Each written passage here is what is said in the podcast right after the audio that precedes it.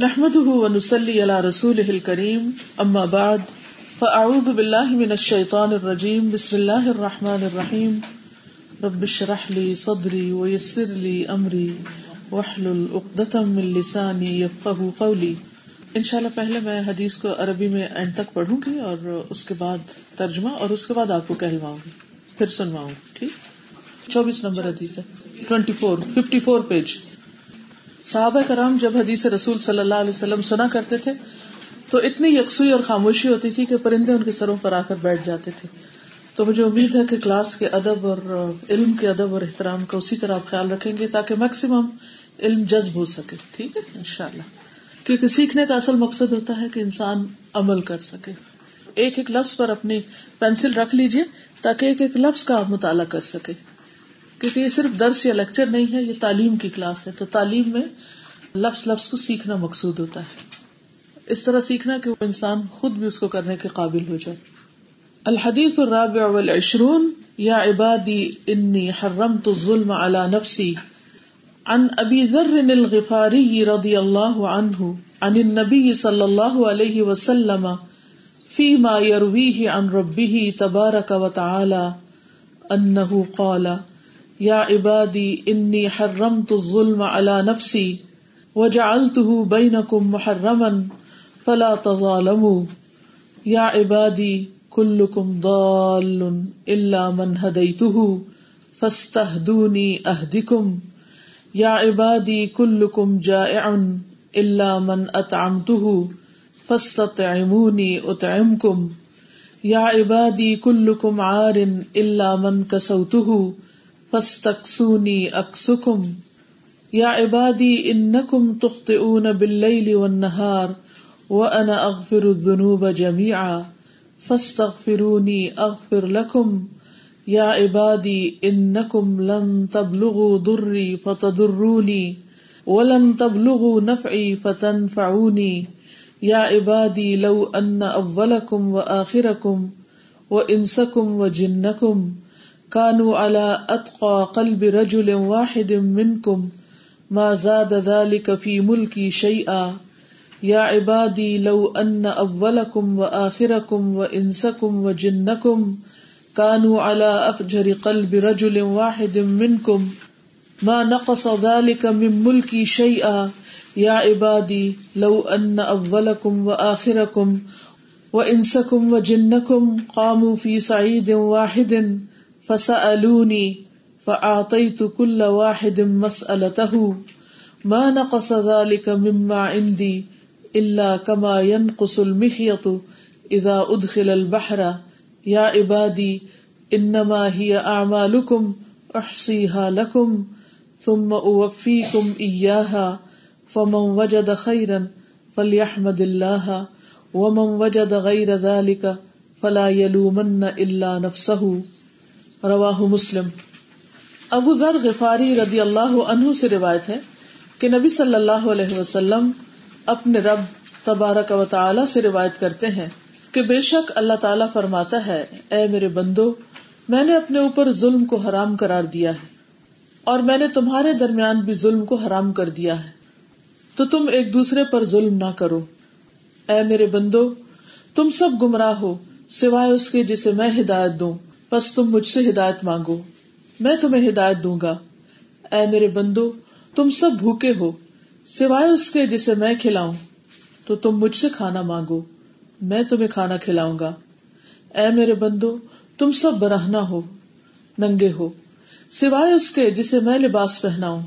تو تم مجھ سے لباس مانگو، میں تمہیں لباس پہناؤں گا۔ اے میرے بندو، تم سب دن رات گناہ کرتے ہو۔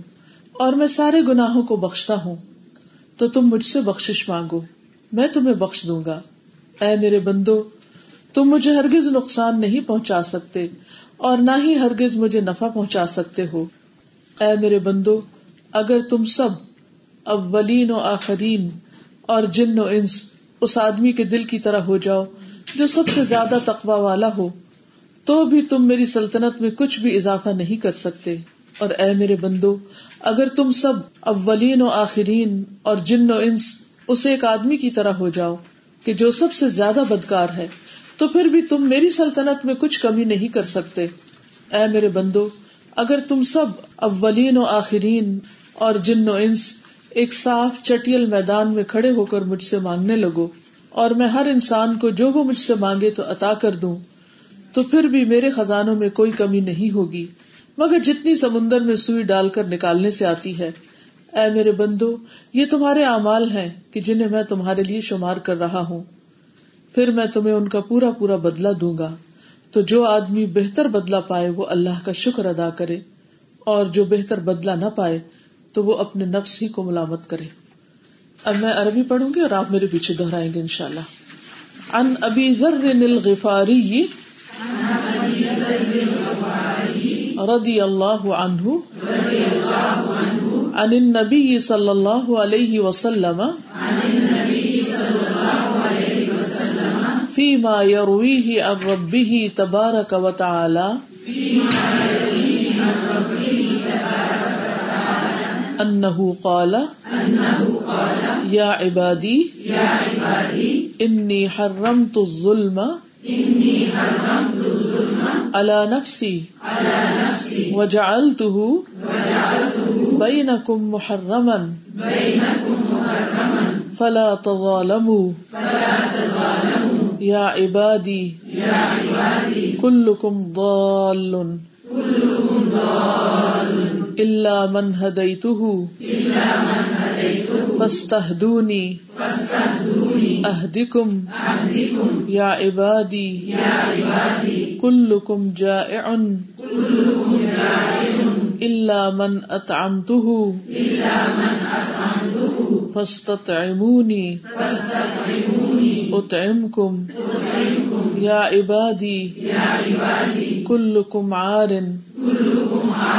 الا من کسوته فاستكسوني اکسکم. یا عبادی. انکم.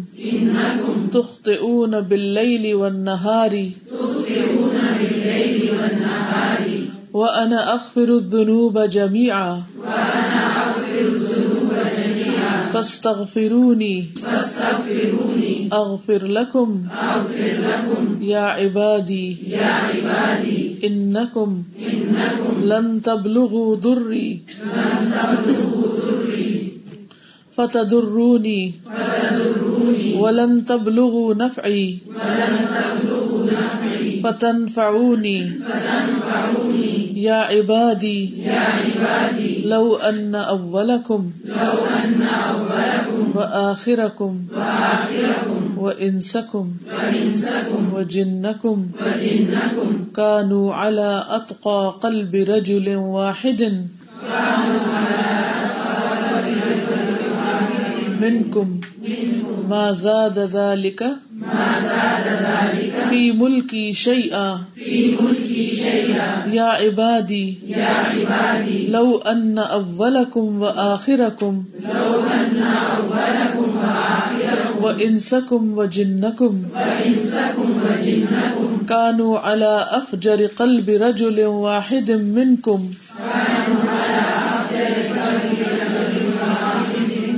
ما نقص ذلك من ملکی شیئا.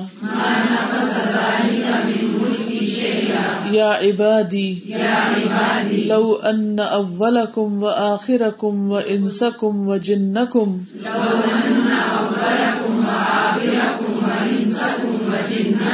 قاموا في سعيد واحد.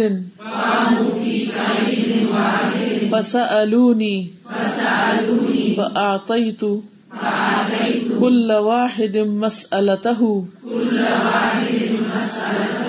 ما نقص ذلك مما عندي. إلا كما ينقص المخيط. إذا أدخل البحر. يا عبادي. إنما هي أعمالكم.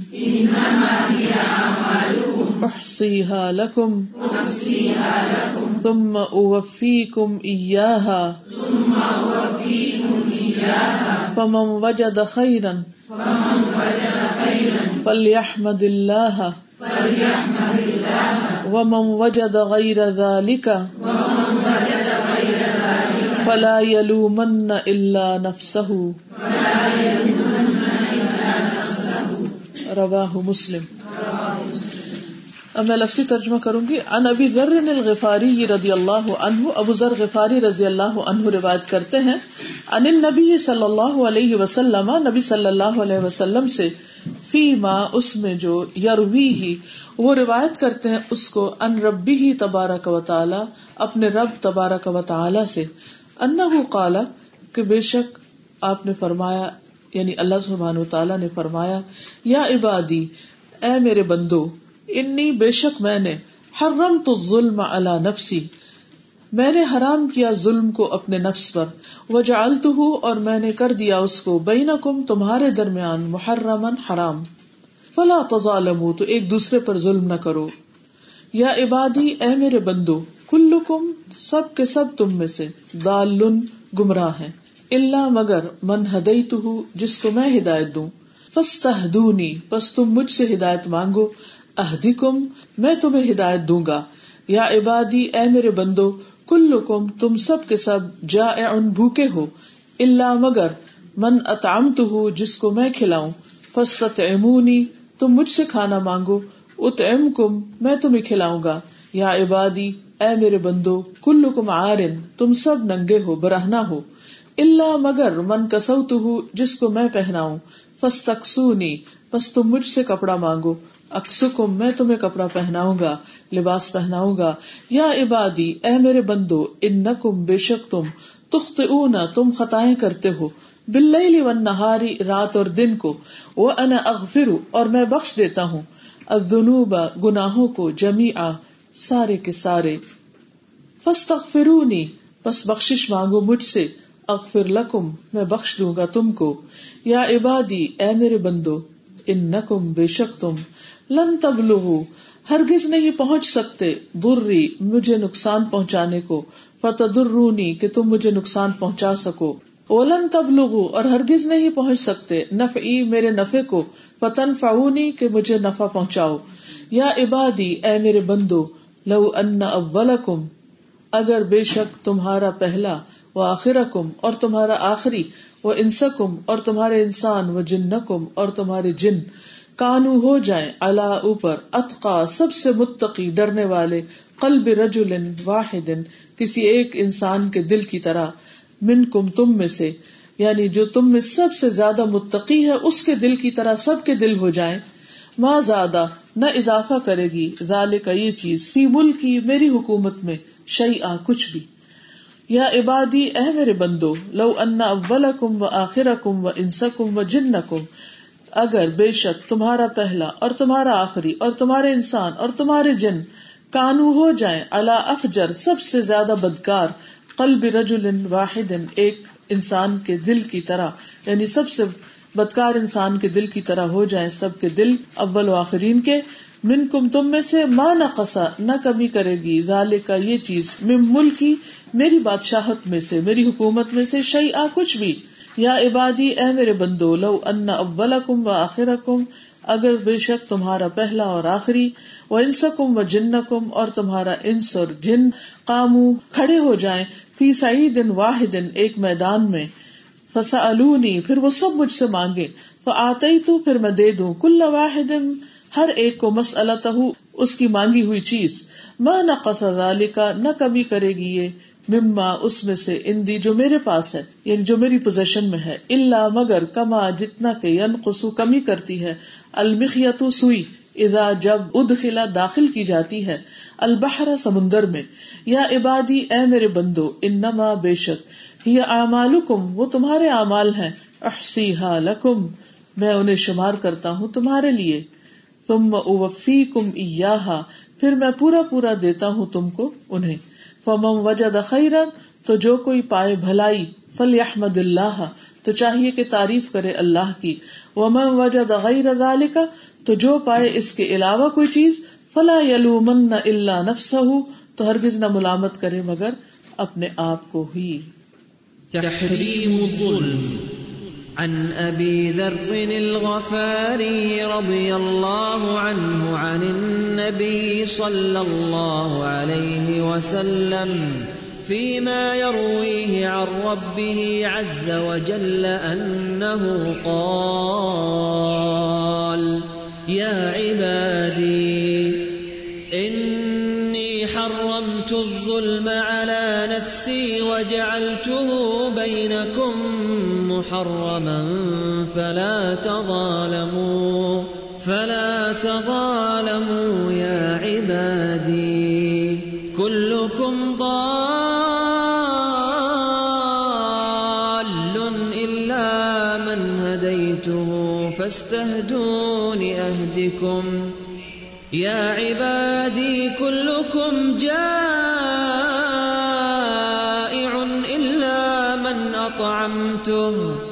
فاستطعمون أطعمكم. يا عبادي، كلكم عار إلا من كسوته. فاستكسون أكسكم. يا عبادي، إنكم تخطئون بالليل والنهار.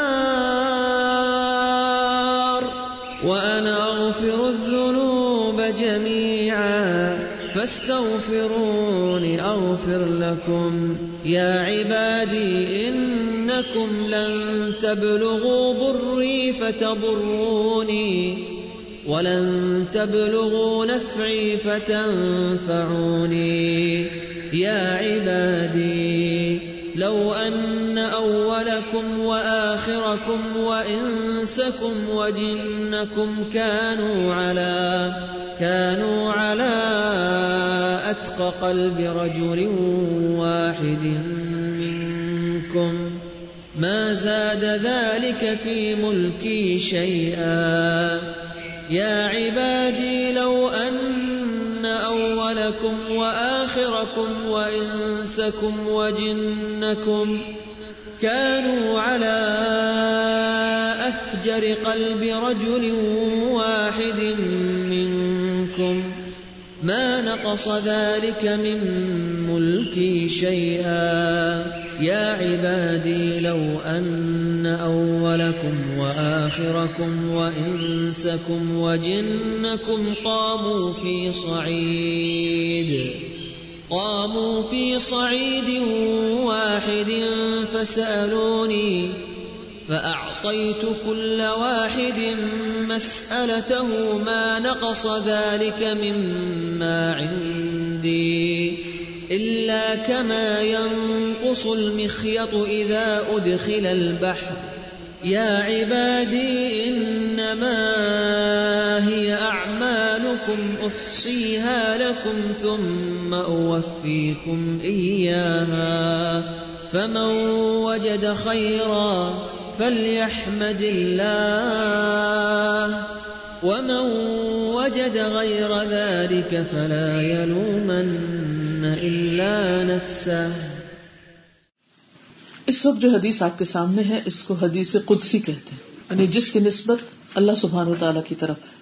جیسا کہ آپ دیکھ رہے ہیں کہ ان نبی صلی اللہ علیہ وسلم فی ما یروی ان ربی نبی صلی اللہ علیہ وسلم سے روایت ہے اس میں جو وہ روایت کرتے ہیں اپنے رب سے، فی ما یروی ہی ان ربی ہی روایت کا مطلب ہے نقل کرنا ٹرانسمٹ کرنا، آگے بیان کرنا۔ کس سے روایت کر رہے ہیں؟ اللہ سبحان و تعالیٰ سے۔ کون روایت کر رہا ہے؟ رسول اللہ صلی اللہ علیہ وسلم۔ تو حدیث قدسی وہ ہوتی ہے جس کو نبی صلی اللہ علیہ وسلم اپنے رب سے روایت کرتے ہیں۔ نبی صلی اللہ علیہ وسلم اس کو پہنچانے والے ہیں۔ بات اللہ سبحان و تعالیٰ کی ہے، لیکن پہنچا آپ رہے ہیں۔ ایسی حدیث جس کو اللہ سبحان و تعالیٰ کی طرف منسوخ کیا جائے، اس کو حدیث قدسی کہتے ہیں۔ یاد رکھیے کہ یہ قرآن کا حصہ نہیں ہوتی۔ خواہ یہ اللہ تعالیٰ کا کلام ہے جو نبی صلی اللہ علیہ وسلم نے روایت کیا، لیکن یہ قرآن مجید کا حصہ نہیں، اس کو حدیث ہی کہا جاتا ہے۔ اس بارے میں اختلاف ہے کہ کیا یہ الفاظ بھی اللہ سبحان و تعالیٰ کے ہیں یا صرف مانا ہے؟ تو اس میں دو طرح کے اوپین پائے گئے بعض کہتے ہیں کہ یہ الفاظ اللہ سبحان و تعالیٰ ہی کے ہیں اور بعض کہتے ہیں کہ یہ مانا کے ساتھ روایت کیا گیا ہے۔ یعنی ہو بہو الفاظ وہ نہیں ہے وہ بات آپ نے اپنے الفاظ میں یعنی نبی صلی اللہ علیہ وسلم نے اپنے الفاظ میں روایت کی ہے، بات اللہ تعالیٰ کی ہے، لیکن الفاظ کا انتخاب نبی صلی اللہ علیہ وسلم کا ہے۔ چونکہ خود نبی صلی اللہ علیہ وسلم سے اس بارے میں کوئی بات ہمیں پتہ نہیں چلتی، نہ ہی صحابہ نے ایسا کوئی سوال ان سے کیا، اور نہ ہی اس کی تحقیق کی کہ یہ الفاظ بھی اللہ تعالیٰ کے ہیں یا صرف بات اللہ تعالیٰ کی ہے۔ تو اس لیے اس معاملے میں بہت زیادہ کھود کو ریت کرنے کا فائدہ بھی کچھ نہیں۔ ہمارے لیے یہ جاننا زیادہ اہم ہے کہ اللہ تعالیٰ نے کیا فرمایا، کیونکہ اصل چیز اللہ تعالیٰ کا حکم ہے۔ اور چونکہ ہم نبی صلی اللہ علیہ وسلم پر ایمان رکھتے ہیں کہ آپ امین ہیں۔ آپ نے کبھی کوئی غلط بات کی ہی نہیں۔ آپ کی ہر بات سچی ہے۔ صادق بھی ہے امین بھی ہے تو اس لیے جو بھی آپ ہمیں دے رہے ہیں، ہم اس کو اسی طرح لے رہے ہیں۔ اور اصل چیز ہے کہ انسان جب لے اس کو، تو عمل کی نیت سے لے۔ لیکن یہ بات یاد رہے کہ کوئی بھی حدیث جو ہوتی ہے، جس کو ہم حدیث کہتے ہیں، وہ آپ کے اپنے دل کی باتیں نہیں ہوتی۔ وہ اللہ سبحان و تعالیٰ کی طرف سے بطور وہی آپ کو ملتی۔ قرآن مجید میں آتا وما ينطق الهوى ان هو الا وحي کہ آپ اپنی خواہش نفس سے باتیں نہیں کرتے، اپنے دل سے باتیں نہیں بناتے۔ جو بھی تعلیم آپ دیتے ہیں، وہ وہی کے ذریعے آپ کو ملتی۔ ان ہوا اللہ وحی یوحا تو یہاں پر وما ينطق نطق یعنی آپ کی باتوں کی طرف اشارہ ہے۔ پھر آپ دیکھیے کہ چونکہ اللہ سبحان و تعالیٰ کا کلام ہے اور ہم یہ ایمان رکھتے ہیں کہ قرآن مجید بھی اللہ تعالیٰ کا کلام ہے۔ تو پھر دونوں میں فرق کیا ہے؟ دونوں کا فرق اچھی طرح پتا ہونا چاہیے۔ پہلا فرق یہ ہے کہ حدیث قدسی کی تلاوت کے ساتھ اللہ تعالیٰ کی عبادت نہیں کی جاتی۔ تلاوت ایک عبادت بھی ہے نا؟ تو کوئی یہ نہیں کہہ سکتا کہ اچھا آج میں سورت الفلق پڑھنے کی بجائے حدیث قدسی پڑھ لیتی ہوں، اس کی تلاوت کر لیتی ہوں تاکہ مجھے ہر حرف کے بدلے دس نیکیاں مل جائیں۔ تو حدیث قدسی پڑھنے پر وہ اجر نہیں ملے گا جو سورت اخلاص کے پڑھنے پہ ملے گا۔ واضح؟ ٹھیک ہے؟ قرآن مجید کی تلاوت بغیر سے عبادت بھی کی جاتی ہے۔ حدیث کو اگر رات کے اسٹائل میں پڑھا بھی جائے، جیسے ہم سناتے ہیں اور یہ کاری آمدی کی آواز میں، تو انہوں نے ایک ریسیٹیشن کے انداز میں حدیثوں کو پڑھا ہے۔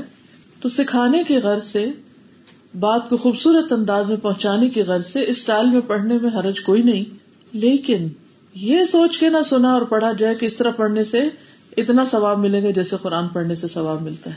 یا یہ بھی قرآن کی تلاوت کی طرح تلاوت ہے۔ اس کو تلاوت نہیں کہا جائے گا۔ تلاوت قرآن ہی کی ہے۔ پھر یہ کہ قرآن مجید کے بارے میں اللہ سبحان تعالیٰ نے چیلنج کیا ہے کہ اگر کوئی یہ کہتا ہے کہ قرآن اللہ کی کتاب نہیں، اللہ کا کلام نہیں، تو اس جیسی کوئی ایک آیت بنا کے دکھائے۔ لیکن حدیث قدسی کے بارے میں ایسا کوئی چیلنج نہیں۔ ایک فرق یہ بھی ہے کہ قرآن مجید اللہ تعالیٰ کی طرف سے محفوظ ہے۔ انا نہ وکر و انا لہو لحافظ لیکن حدیث قدسی کے بارے میں ایسا کوئی دعوی نہیں کیا گیا۔ احادیث قدسیہ میں بعض تو صحیح حدیثیں ہیں، بعض حسن کے درجے پر بھی ہیں اور بعض ضعیف بلکہ موضوع بھی ہیں۔ یعنی لوگوں نے بعد میں خود بھی گھڑ لی اور اللہ تعالیٰ کی طرف منسوخ کر دیا۔ حالانکہ اس سے بڑا کوئی جرم ہی نہیں کہ کوئی شخص اپنی بات کو اللہ کی بات کہہ کے بیان کرے۔ پھر اسی طرح یہ ہے کہ نماز میں ہم قرآن مجید کی تلاوت تو کرتے ہیں۔ حدیث کچھ نہیں پڑی جائے گی کسی صورت کی جگہ پر نماز کے اندر بھی۔ یعنی قرآن مجید کا کچھ حصہ نماز میں پڑھنا لازم ہوتا ہے۔ کب؟ سورت فاتحہ کے بعد۔ تو اب اگر کوئی یہ کہے کہ مجھے کوئی صورت یاد نہیں، چلو میں حدیث کچھ پڑھ کے، کیونکہ بھی تو اللہ کا کلام ہے تو میں اپنی نماز پڑھ لوں تو ایسا نہیں کیا جا سکتا۔ دوسری طرف یہ ہے کہ یہ بات تو اللہ ہی کی طرف سے اور باقی باتیں بھی اللہ کی طرف سے ہیں۔ لیکن کچھ باتوں کی اہمیت اس طرح ہوتی ہے کہ وہ ڈائریکٹ کلام کے طور پر بات لائی جاتی ہے۔ اس میں ایکچولی یہی انداز اختیار کیا گیا ہے کہ بات کے اندر اور تاکید اور شدت کے لیے اس کے بیان کرنے کا اسٹائل مختلف ہے باقی احادیث سے۔ ورنہ سور سب احادیث کا ایک ہی ہے۔ اور وہ کیا؟ وہی الہی۔ بہت سے مواقع پر ہم دیکھتے ہیں کہ جب نبی صلی اللہ علیہ وسلم سے سوال کیا گیا، تو آپ نے ایک جواب دیا اور پھر تھوڑی دیر کے بعد وہی اس مجلس میں اس کی کریکشن کرا دی۔ مثلاً ایک عورت آتی ہے اور وہ پوچھتی ہے، یا رسول اللہ صلی اللہ علیہ وسلم، کہ میرا ہسبینڈ مجھے مارتا ہے، کیا میں بھی اس کو مار سکتی ہوں؟ تو آپ نے فرمایا ہاں عدل کا تقاضا یہی ہے۔ لیکن تھوڑی دیر کے بعد جبریل نے آ کر کہا کہ نہیں، عورت کو اجازت نہیں۔ عورت نہیں مار سکتی۔ تو آپ نے اس کو منع کر دیا۔ اس طرح کے بہت سے اور واقعات بھی ملتے ہیں۔ آپ نے ایک بات خود فرما دی، لیکن یعنی جو اشتہادی مسائل ہیں نبی صلی اللہ علیہ وسلم کے، تو ساتھ ہی اس کو درست کر دیا گیا کہ ایسا نہیں، ایسا کیا جائے گا۔ اور جہاں پر وہ بات اللہ سبحان و تعالیٰ کے حکم کے موافق تھی، اس بات کو ویسا ہی چھوڑ دیا گیا۔ تو بہرحال ہم حدیث کے اب کانٹینٹ کی طرف آتے ہیں۔ سب سے پہلے ہے اللہ سبحان و تعالیٰ کیا فرماتے ہیں؟ انی حرم تو ظلم الا نفسی و جالت بین کم فلا تظالم کہ میں نے ظلم کو اپنے اوپر حرام قرار دیا ہے۔ کس نے؟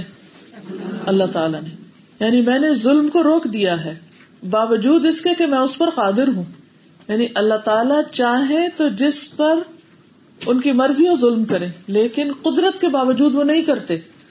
اللہ تعالیٰ نے اپنے اوپر ظلم حرام کر رکھا ہے اور یہ بھی اللہ سبحان تعالیٰ کی حمد اور تعریف کے معنوں میں ہے کہ جب کسی کے لیے کوئی کام کرنا اور نہ کرنا دونوں ہی ممکن ہو تو پھر وہ اچھا کام کرتا ہے تو اس کی تعریف ہوگی۔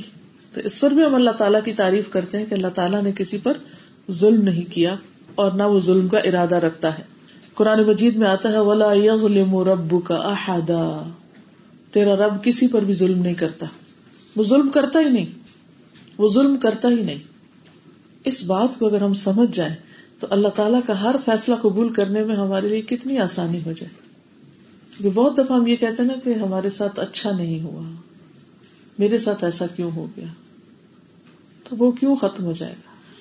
یہ اطمینان ہوگا کہ جو بھی ہوا بہتر ہوا۔ یہی میرے حق میں بہتر ہے۔ اسی میں میرا فائدہ ہے۔ اور جب کوئی شخص یہ سمجھتا ہے کہ ہر چیز جو بھی ہوئی ہے، وہ اللہ کا ظلم نہیں، عدل ہے یا رحمت ہے، یا اس میں بھی خیر ہے اور میں نہیں اس کو سمجھ رہا، تو اس سے زندگی میں بے پناہ اطمینان آ جاتا ہے، سکون آ جاتا ہے، انسان ریلیکس ہو جاتا ہے۔ اس میں بھی خیر ہے، اس میں بلائی۔ تو یاد رکھیے، اللہ تعالی کسی پر ظلم نہیں کرتا۔ نہ صرف یہ کہ ظلم نہیں کرتا، بلکہ فرما و جالتو بین کو محرمن میں نے بندوں کے درمیان بھی اس کو حرام کر دیا کہ تم بھی نہ کرو۔ اللہ تعالیٰ کو پسند ہی نہیں ظلم کرنا، نہ اپنے لیے، نہ بندوں کے لیے۔ فلا تظالم تو ظلم نہ کرو۔ کیوں؟ اس لیے کہ ظلم حرام ہے۔ ظلم حرام ہے۔ ظلم کی اجازت نہیں۔ تو ظلم دو طرح کا ہوتا ہے۔ ایک ہوتا ہے انسان کا اپنی جان پہ ظلم کرنا، اور ایک ہوتا ہے دوسروں پر ظلم کرنا۔ اور یہاں پر کیا فرمایا؟ کہ ایک دوسرے پر ظلم نہ کرو۔ لیکن بہت دفعہ انسان جب دوسروں پہ ظلم کرتا ہے تو دراصل وہ اپنے آپ پر ہی ظلم کر رہا ہوتا ہے۔ ظلم کے معنی میں نقص بھی آتا ہے، کمی کرنا۔ یعنی کسی کا حق کم کرنا، یہ بھی ظلم ہوتا ہے۔ ایک ہوتا ہے کسی پر زیادتی کرنا اور ایک ہوتا ہے کسی کے حق میں کمی کرنا۔ تو وہ دونوں ایک طرح سے ایک دوسرے کے معنی کو کمپلیٹ کرتے ہیں۔ اب دوسرے پر ظلم کرنے میں کیا کیا چیزیں آتی ہیں؟ اب اس کی تھوڑی سی ہم وضاحت سمجھ لیتے ہیں کہ کیا کیا چیز ظلم ہے اور ان احادیث کی جو میں آپ کے سامنے بیان کروں گی، اس کی روشنی میں ہم اپنے طرز عمل کا جائزہ لیں کہ کہیں ہم نے تو کوئی ایسا کوئی کام نہیں کیا کہ ہم حرام میں داخل ہو چکے ہوں۔ نمبر ایک، کسی کا واجب حق روکنا یعنی کوئی چیز کسی کا حق بنتی ہے اور وہ حق اس کو نہ دینا۔ جیسے نبی صلی اللہ علیہ وسلم نے فرمایا مت الغنی یہ ظلم مالدار آدمی کا قرض کی ادائیگی میں ٹال مٹول کرنا ظلم ہے۔ یعنی ایک شخص کے پاس مال ہے، اس نے دوسرے سے قرضہ لیا اور وہ اس کو دے نہیں رہا۔ اور صرف خود عیاشی کر رہا ہے اور جان بوجھ کر سستی کر رہا ہے۔ تو یہ کیا ہے دراصل؟ ظلم۔ کس پر؟ جس کا مال لے کے اس نے دبایا ہوا ہے۔ تو اس سے کیا بات پتا چلتی کہ ہمیں کیا کرنا چاہیے؟ قرض کی ادائیگی میں جلدی کرنی چاہیے۔ قرض کا گنا شہید سے بھی معاف نہیں۔ خون کا پہلا قطرہ گرتے ہی شہید کے سارے گنا معاف ہو جاتے ہیں۔ لیکن قرضہ نہیں معاف ہوتا۔ وہ اس کے جنت میں جانے میں رکاوٹ بن جاتا ہے۔ تو اول تو یہ کہ قرض لینے کی عادت ہی نہیں ہونی چاہیے۔ لیکن اگر شدید ضرورت میں انسان ہے نا، لینا پڑ جائے تو پھر اس کی ادائیگی کی فکر کرنی چاہیے۔ پھر اسی طرح کام لے کر اجرت نہ دینا۔ کسی سے کام نکلوا لینا اور اس کے ویجز یا اس کا جو محنت بنتی ہے وہ نہیں دینا۔ رسول اللہ صلی اللہ علیہ وسلم نے فرمایا اللہ تعالیٰ کا ارشاد ہے۔ تین طرح کے لوگ ایسے ہیں جن کا قیامت کے دن میں مدعی بنوں گا۔ ان میں سے ایک وہ شخص ہے جس نے کوئی مزدور اجرت پر رکھا یعنی کسی سے کام کروایا۔ اس سے کام تو پورا لیا لیکن اس کی مزدوری نہیں دی۔ مثلاً آپ نے کوئی شخص ہائر کیا، اس سے سارا مہینہ کام کروایا اور اس کے بعد اس کو تنخواہ دی ہی نہیں۔ مثلاً کسی سے کوئی کام لیا، کوئی آرڈر پلیس کیا آپ نے۔ کوئی چیز بنوائی، مثلا کوئی فرنیچر بنوایا، یا اسی طرح کوئی بھی اور چیز بنوائی، اپنا گھر ٹھیک کروایا پلمبنگ کرائی پالش کرائی، کچھ کرایا۔ اور جس وقت پیسے دینے کی باری آئی تو آپ نے کہا، جاؤ جاؤ، چھٹی کرو، میرے پاس کچھ نہیں۔ مجھے تمہارا کام پسند نہیں آیا، اس لیے میں تمہیں پے ہی نہیں کر رہی۔ تو یہ ظلم ہے، زیادتی۔ پھر اسی طرح ماتحت لوگوں کا خیال نہ رکھنا، جو اپنے سب آرڈینیٹس ہیں یا اپنے ساتھ کام کرتے ہیں۔ مثلا اگر آپ ایک شاپ اون کرتے ہیں یا آپ کو فیکٹری اون کرتے ہیں، تو آپ کا فرض بنتا ہے کہ جو لوگ آپ کے انڈر کام کرتے ہیں، ان کی ضروریات پوری کریں، ان کا خیال رکھیں۔ نبی صلی اللہ علیہ وسلم نے فرمایا، دس آدمیوں کے امیر کو بھی یعنی جو دس لوگوں پر بھی امیر ہے، اس کو بھی قیامت کے روز اس حال میں لایا جائے گا کہ وہ جکڑا ہوا ہوگا۔ اس کا عدل اس کو آزاد کرائے گا یا اس کا ظلم اس کو ہلاک کر دے گا؟ یعنی جو لوگ آپ کے تحت کام کرتے ہیں، یا چلے آپ کی اولاد ہی ہے، گھر میں آپ کے بچے ہی ہیں، تو بعض اوقات ان کے ساتھ بھی زیادتی کی جاتی۔ ایک بچے پر بہت سی ذمہ داریاں ڈال دی جاتی بہت سے کام۔ کیا ہے، بچہ ہے نا ہمارا، جو مرضی کرے اس کے ساتھ، نو۔ اچھا بعض اوقات کیا ہوتا ہے کہ چھوٹا بچہ بہت ہی لاڈلا پالا ہوا ہوتا ہے، اور اس، وہ ہر طرح کی ذاتیاں کرتے اور ماں باپ اس کو کچھ بھی نہیں کہتے، اور بڑوں کو کہتے تم ہی صبر کرو۔ یا بھائی بہنوں کا حق مار جاتے ہیں اور ماں باپ کچھ بھی نہیں بولتے، وہ کہتے ہیں کوئی نہیں، بھائی ہے نا، پھر کیا ہو تمہارا ہی بھائی ہے نا۔ تو یہ ساری ظلم کی قسمیں کبھی وراثت میں حصہ نہیں دیتے، کبھی کسی اور طرح حق مارتے۔ تو ان چیزوں کی اجازت نہیں۔ تو ہر وہ شخص جس کے ساتھ کچھ اور لوگ کام کرتے ہیں، اگر وہ ان کا خیال نہیں رکھتا، ان کا حق انہیں نہیں دیتا، یا ایک پر بہت زیادہ کام ڈال دیتا ہے، یا دوسرے کے ساتھ انصاف نہیں کرتا، یا اس کا خیال نہیں کرتا، کیئر نہیں کرتا یا کچھ لوگوں کے ساتھ مل کے گروپ بنا لیا اور باقی لوگ جو ہیں وہ لاوارس پھر رہے ہیں۔ کچھ لوگوں کو فیور کرتا ہے، دوسرے لوگوں کو فیور نہیں دیتا۔ تو یہ تمام چیزیں انسان کے لیے پکڑ کا باعث ہوں گی۔ تو ذمہ داری ایک امانت ہوتی۔ اور کلو کو مرائن کلو کو مسول ہر شخص کہیں نہ کہیں ذمہ دار ہے۔ کوئی گھر میں ہے، کوئی باہر ہے، کوئی کسی ادارے میں کہیں پر۔ پھر اسی طرح غلاموں اور خادموں کی مار پیٹ، یہ بھی زیادتی اور ظلم ہے۔ آپ نے فرمایا، جو ایسا کرے گا، قیامت کے دن اسے اس وجہ سے بیڑیاں پہنائی جائیں گی یعنی کہ اس کے ہاتھ پاؤں باندھ دیے جائیں گے۔ پھر لوگوں کا مال نہ حق کھانا یا ظلم سے مال چھین لینا، جیسے چوری، ڈاکہ۔ نبی صلی اللہ علیہ وسلم نے فرمایا، جو آدمی ظلم کسی کی زمین دبا لے گا یعنی کسی کی پراپرٹی پہ قبضہ کر لینا، کسی کے گھر پہ، کسی کی دکان پہ، کسی کے فارم پہ، کسی بھی طرح، تو وہ اس حال میں اللہ تعالیٰ سے ملے گا کہ اللہ تعالیٰ اس سے ناراض ہوگا، اس پر غزب ناک ہوگا۔ پھر اسی طرح کسی پہ ایسی چیز کا بوجھ ڈال دینا جو اس کے ذمہ واجب ہی نہیں، لازم ہی نہیں۔ مثلاً کسی شخص نے قرضہ لیا ہی نہیں اور آپ چند جھوٹے گواہ لا کے اس کے اوپر ذمہ داری ڈال دیں کہ جی اس نے مجھ سے ایک ملین قرضہ لیا تھا اور یہ سارے گواہ موجود ہیں اور عدالت میں کیس لے جائیں اور جھوٹی اس سے ظلم مال ہتھیاں حالانکہ نہ اس نے قرضہ لیا اور نہ ہی اس کا کوئی قصور، تو یہ سب بھی ظلم میں آتا ہے۔ اس سے بھی بچنا چاہیے۔ ابو موسا کہتے ہیں کہ نبی صلی اللہ علیہ وسلم کے سامنے دو آدمی زمین کا مقدمہ لائے، جن میں سے ایک کا تعلق حضر موت سے تھا۔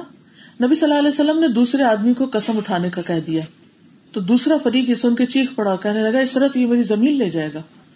نبی صلی اللہ علیہ وسلم نے فرمایا، اگر یہ قسم کھا کے ظلم ظلم سے اپنی ملکیت میں لیتا ہے، تو یہ ان لوگوں میں سے ہوگا جنہیں قیامت کے دن اللہ تعالیٰ دیکھے گا بھی نہیں، نہ ہی ان کا تزکیہ کرے گا اور ان کے لیے دردناک عذاب ہوگا۔ یعنی جو جھوٹی قسم کھا کر کسی کے مال، کسی کی کسی بھی چیز پر قبضہ کر لے، خواہ وہ پیلو کی ایک شاخ کبھی ہوتا ہے نا، دو لوگوں میں جھگڑا ہو جاتا ہے، ایک کہتا ہے یہ میری چیز ہے، دوسرا کہتا ہے میری چیز ہے۔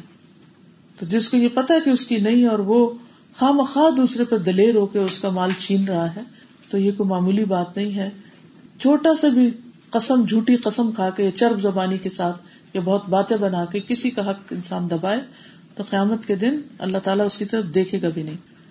پھر یہ ظلم یہ نہیں کہ صرف مسلمانوں پہ جائز نہیں یعنی صرف مسلمانوں پہ جائز نہیں، بلکہ نان مسلم کے ساتھ بھی ظلم کی اجازت نہیں کہ آپ کسی نان مسلم کی شاپ میں گھس جائیں اور وہاں سے کچھ چیزیں چرا لیں۔ یہ کہہ کے کہ اچھا یہ تو اللہ کو نہیں مانتے، تو اس لیے ان کے ساتھ جو مرضی کرو۔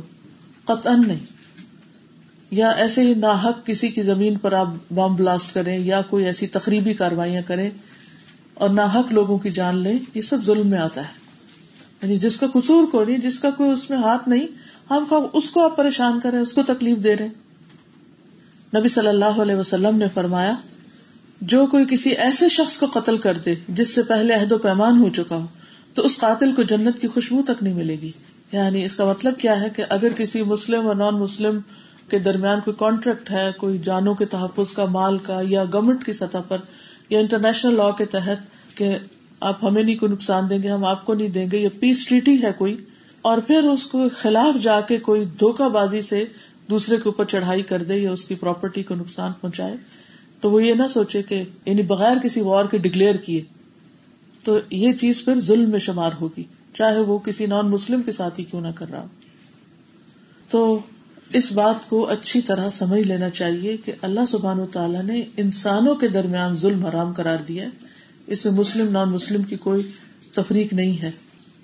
کسی پر بھی ظلم حرام ہے۔ اسی طرح یہ ہے کہ خواب و نان مسلم کسی اسلامی کنٹری میں ہو یا مسلم کسی نان اسلامک کنٹری میں ہو، دونوں صورتوں میں کسی کے ساتھ زیادتی نہیں۔ اسی طرح جو قانون بنائے گئے ہیں جس میں انسانوں کی جان، مال کے تحفظ کی گارنٹی دی جاتی ہے۔ ان قوانین کا احترام بھی ضروری ہے۔ مثلاً ٹریفک کے قوانین وہ کیا کہتے ہیں کہ ریڈ لائٹ پہ کیا کرو؟ آپ نے یہ تو کاکروں نے بنایا یہ قانون، مجھے تو کوئی پرواہ نہیں، میں تو نہیں ریڈ لائٹ پہ رک سکتا۔ اور آپ دے گاڑی مارتے ہیں اور اس سے چار لوگوں کو نقصان پہنچتا ہے، تو یہ قابل معافی نہیں ہے۔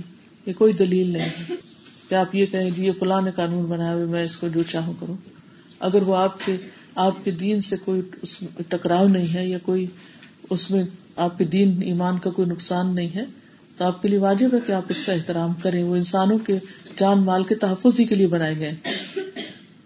اسی طرح کسی کی گاڑی پہ حملہ کرنا، کسی کی مال متا کو جلا دینا، کسی کی پراپرٹی کو تباہ کرنا، یہ سب چیزیں خیانت میں آتی ہیں اور ظلم میں آتی ہیں۔ اور ایک اور جرم یہ ہے کہ اس سے اسلام کی شکل بگاڑی جاتی ہے۔ اسلام کا غلط امپریشن لوگوں پر پڑتا ہے۔ مسلمانوں کا غلط امپریشن پڑتا ہے۔ اسلام اس کی اجازت نہیں دیتا۔ پھر یہ ہے کہ مسلمان نہ ظلم کرتا ہے، نہ ظلم ہونے دیتا ہے۔ یعنی ظلم کی اجازت دے دینا لوگوں کو کہ وہ ظلم کرتے رہے، یہ بھی ظلم ہے۔ مثلاً آپ کے گھر میں آپ دیکھ رہے ہیں کہ آپ کا بیٹا آپ کی بہو پہ ظلم کرتا ہے، زیادتی کرتا ہے۔ اور آپ اس لیے نہیں بولتے چونکہ وہ آپ کا بیٹا ہے اور آپ کو اس سے محبت ہے۔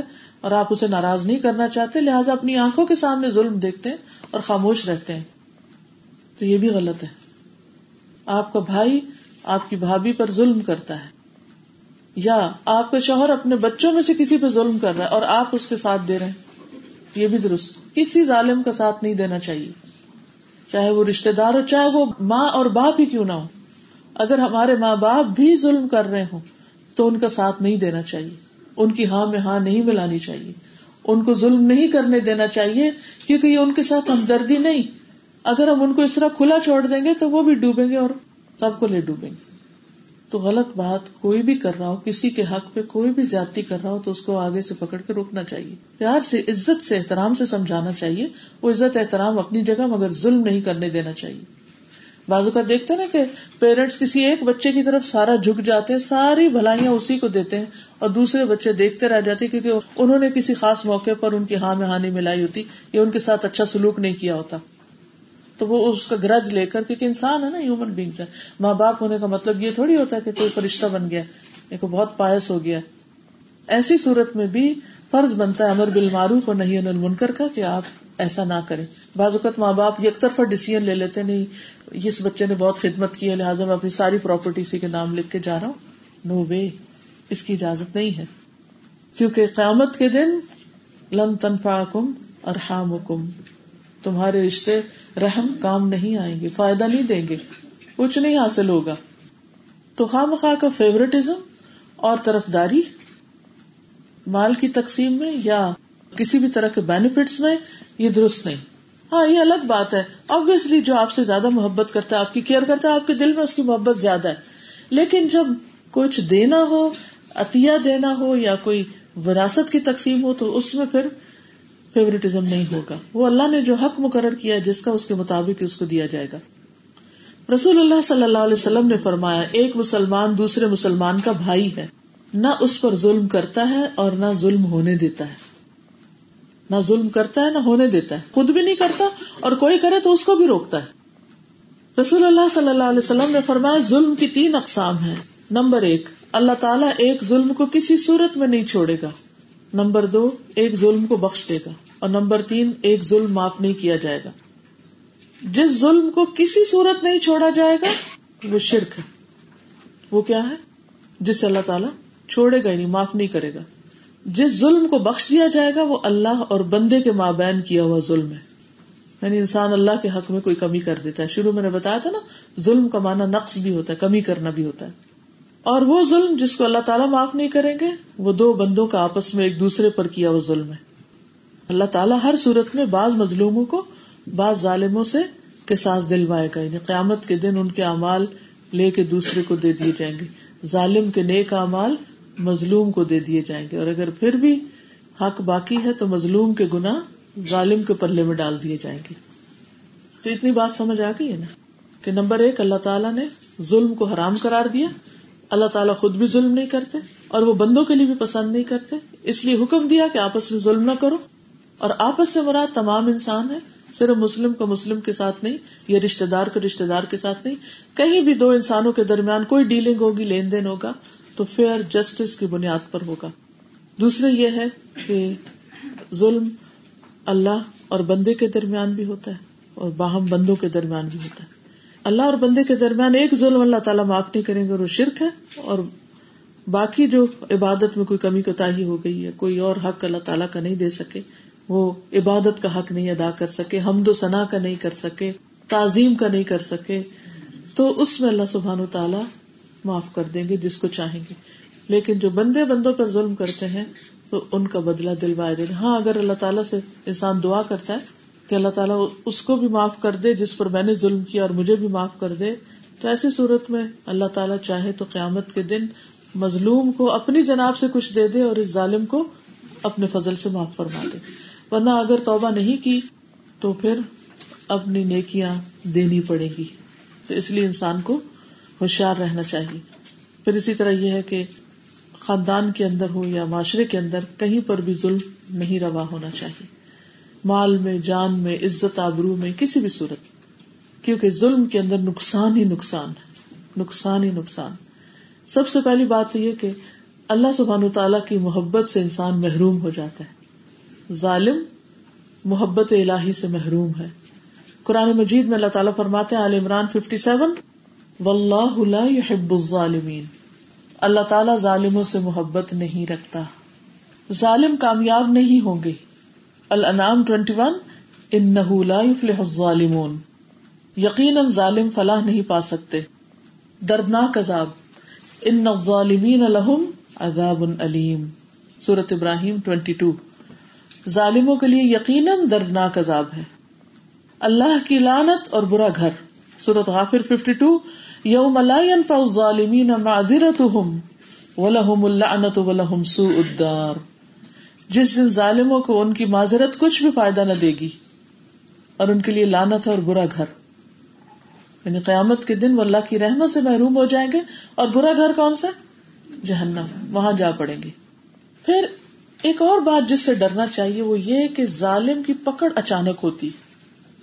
اللہ تعالیٰ ظالم کو مہلت دیتا رہتا دیتا رہتا شاید یہ پلٹ آئے، شاید توبہ کر لے، شاید چھوڑ دے۔ لیکن جب وہ ظلم کرتا چلا جاتا ہے تو ایک وقت آتا ہے کہ پھر اچانک اس کو دبوچ لیا جاتا ہے۔ اور پھر وہ کچھ بھی نہیں کر سکتا۔ جیسے کوئی مثال یاد کرے جیسے مختلف قوموں کی پکڑ ہوئی۔ اس کے علاوہ جیسے فرعون۔ فرعون کتنا بڑا ظالم تھا۔ اچانک کیسے ان کے اوپر آ مار پڑی؟ انہیں ہوش ہی نہ آئی۔ حدیث میں آتا ہے، اللہ تعالیٰ ظالم کو دنیا میں مہلت دیتا رہتا ہے۔ لیکن جب پکڑتا ہے تو پھر نہیں چھوڑتا۔ پھر آپ نے سائد کی تلاوت کی۔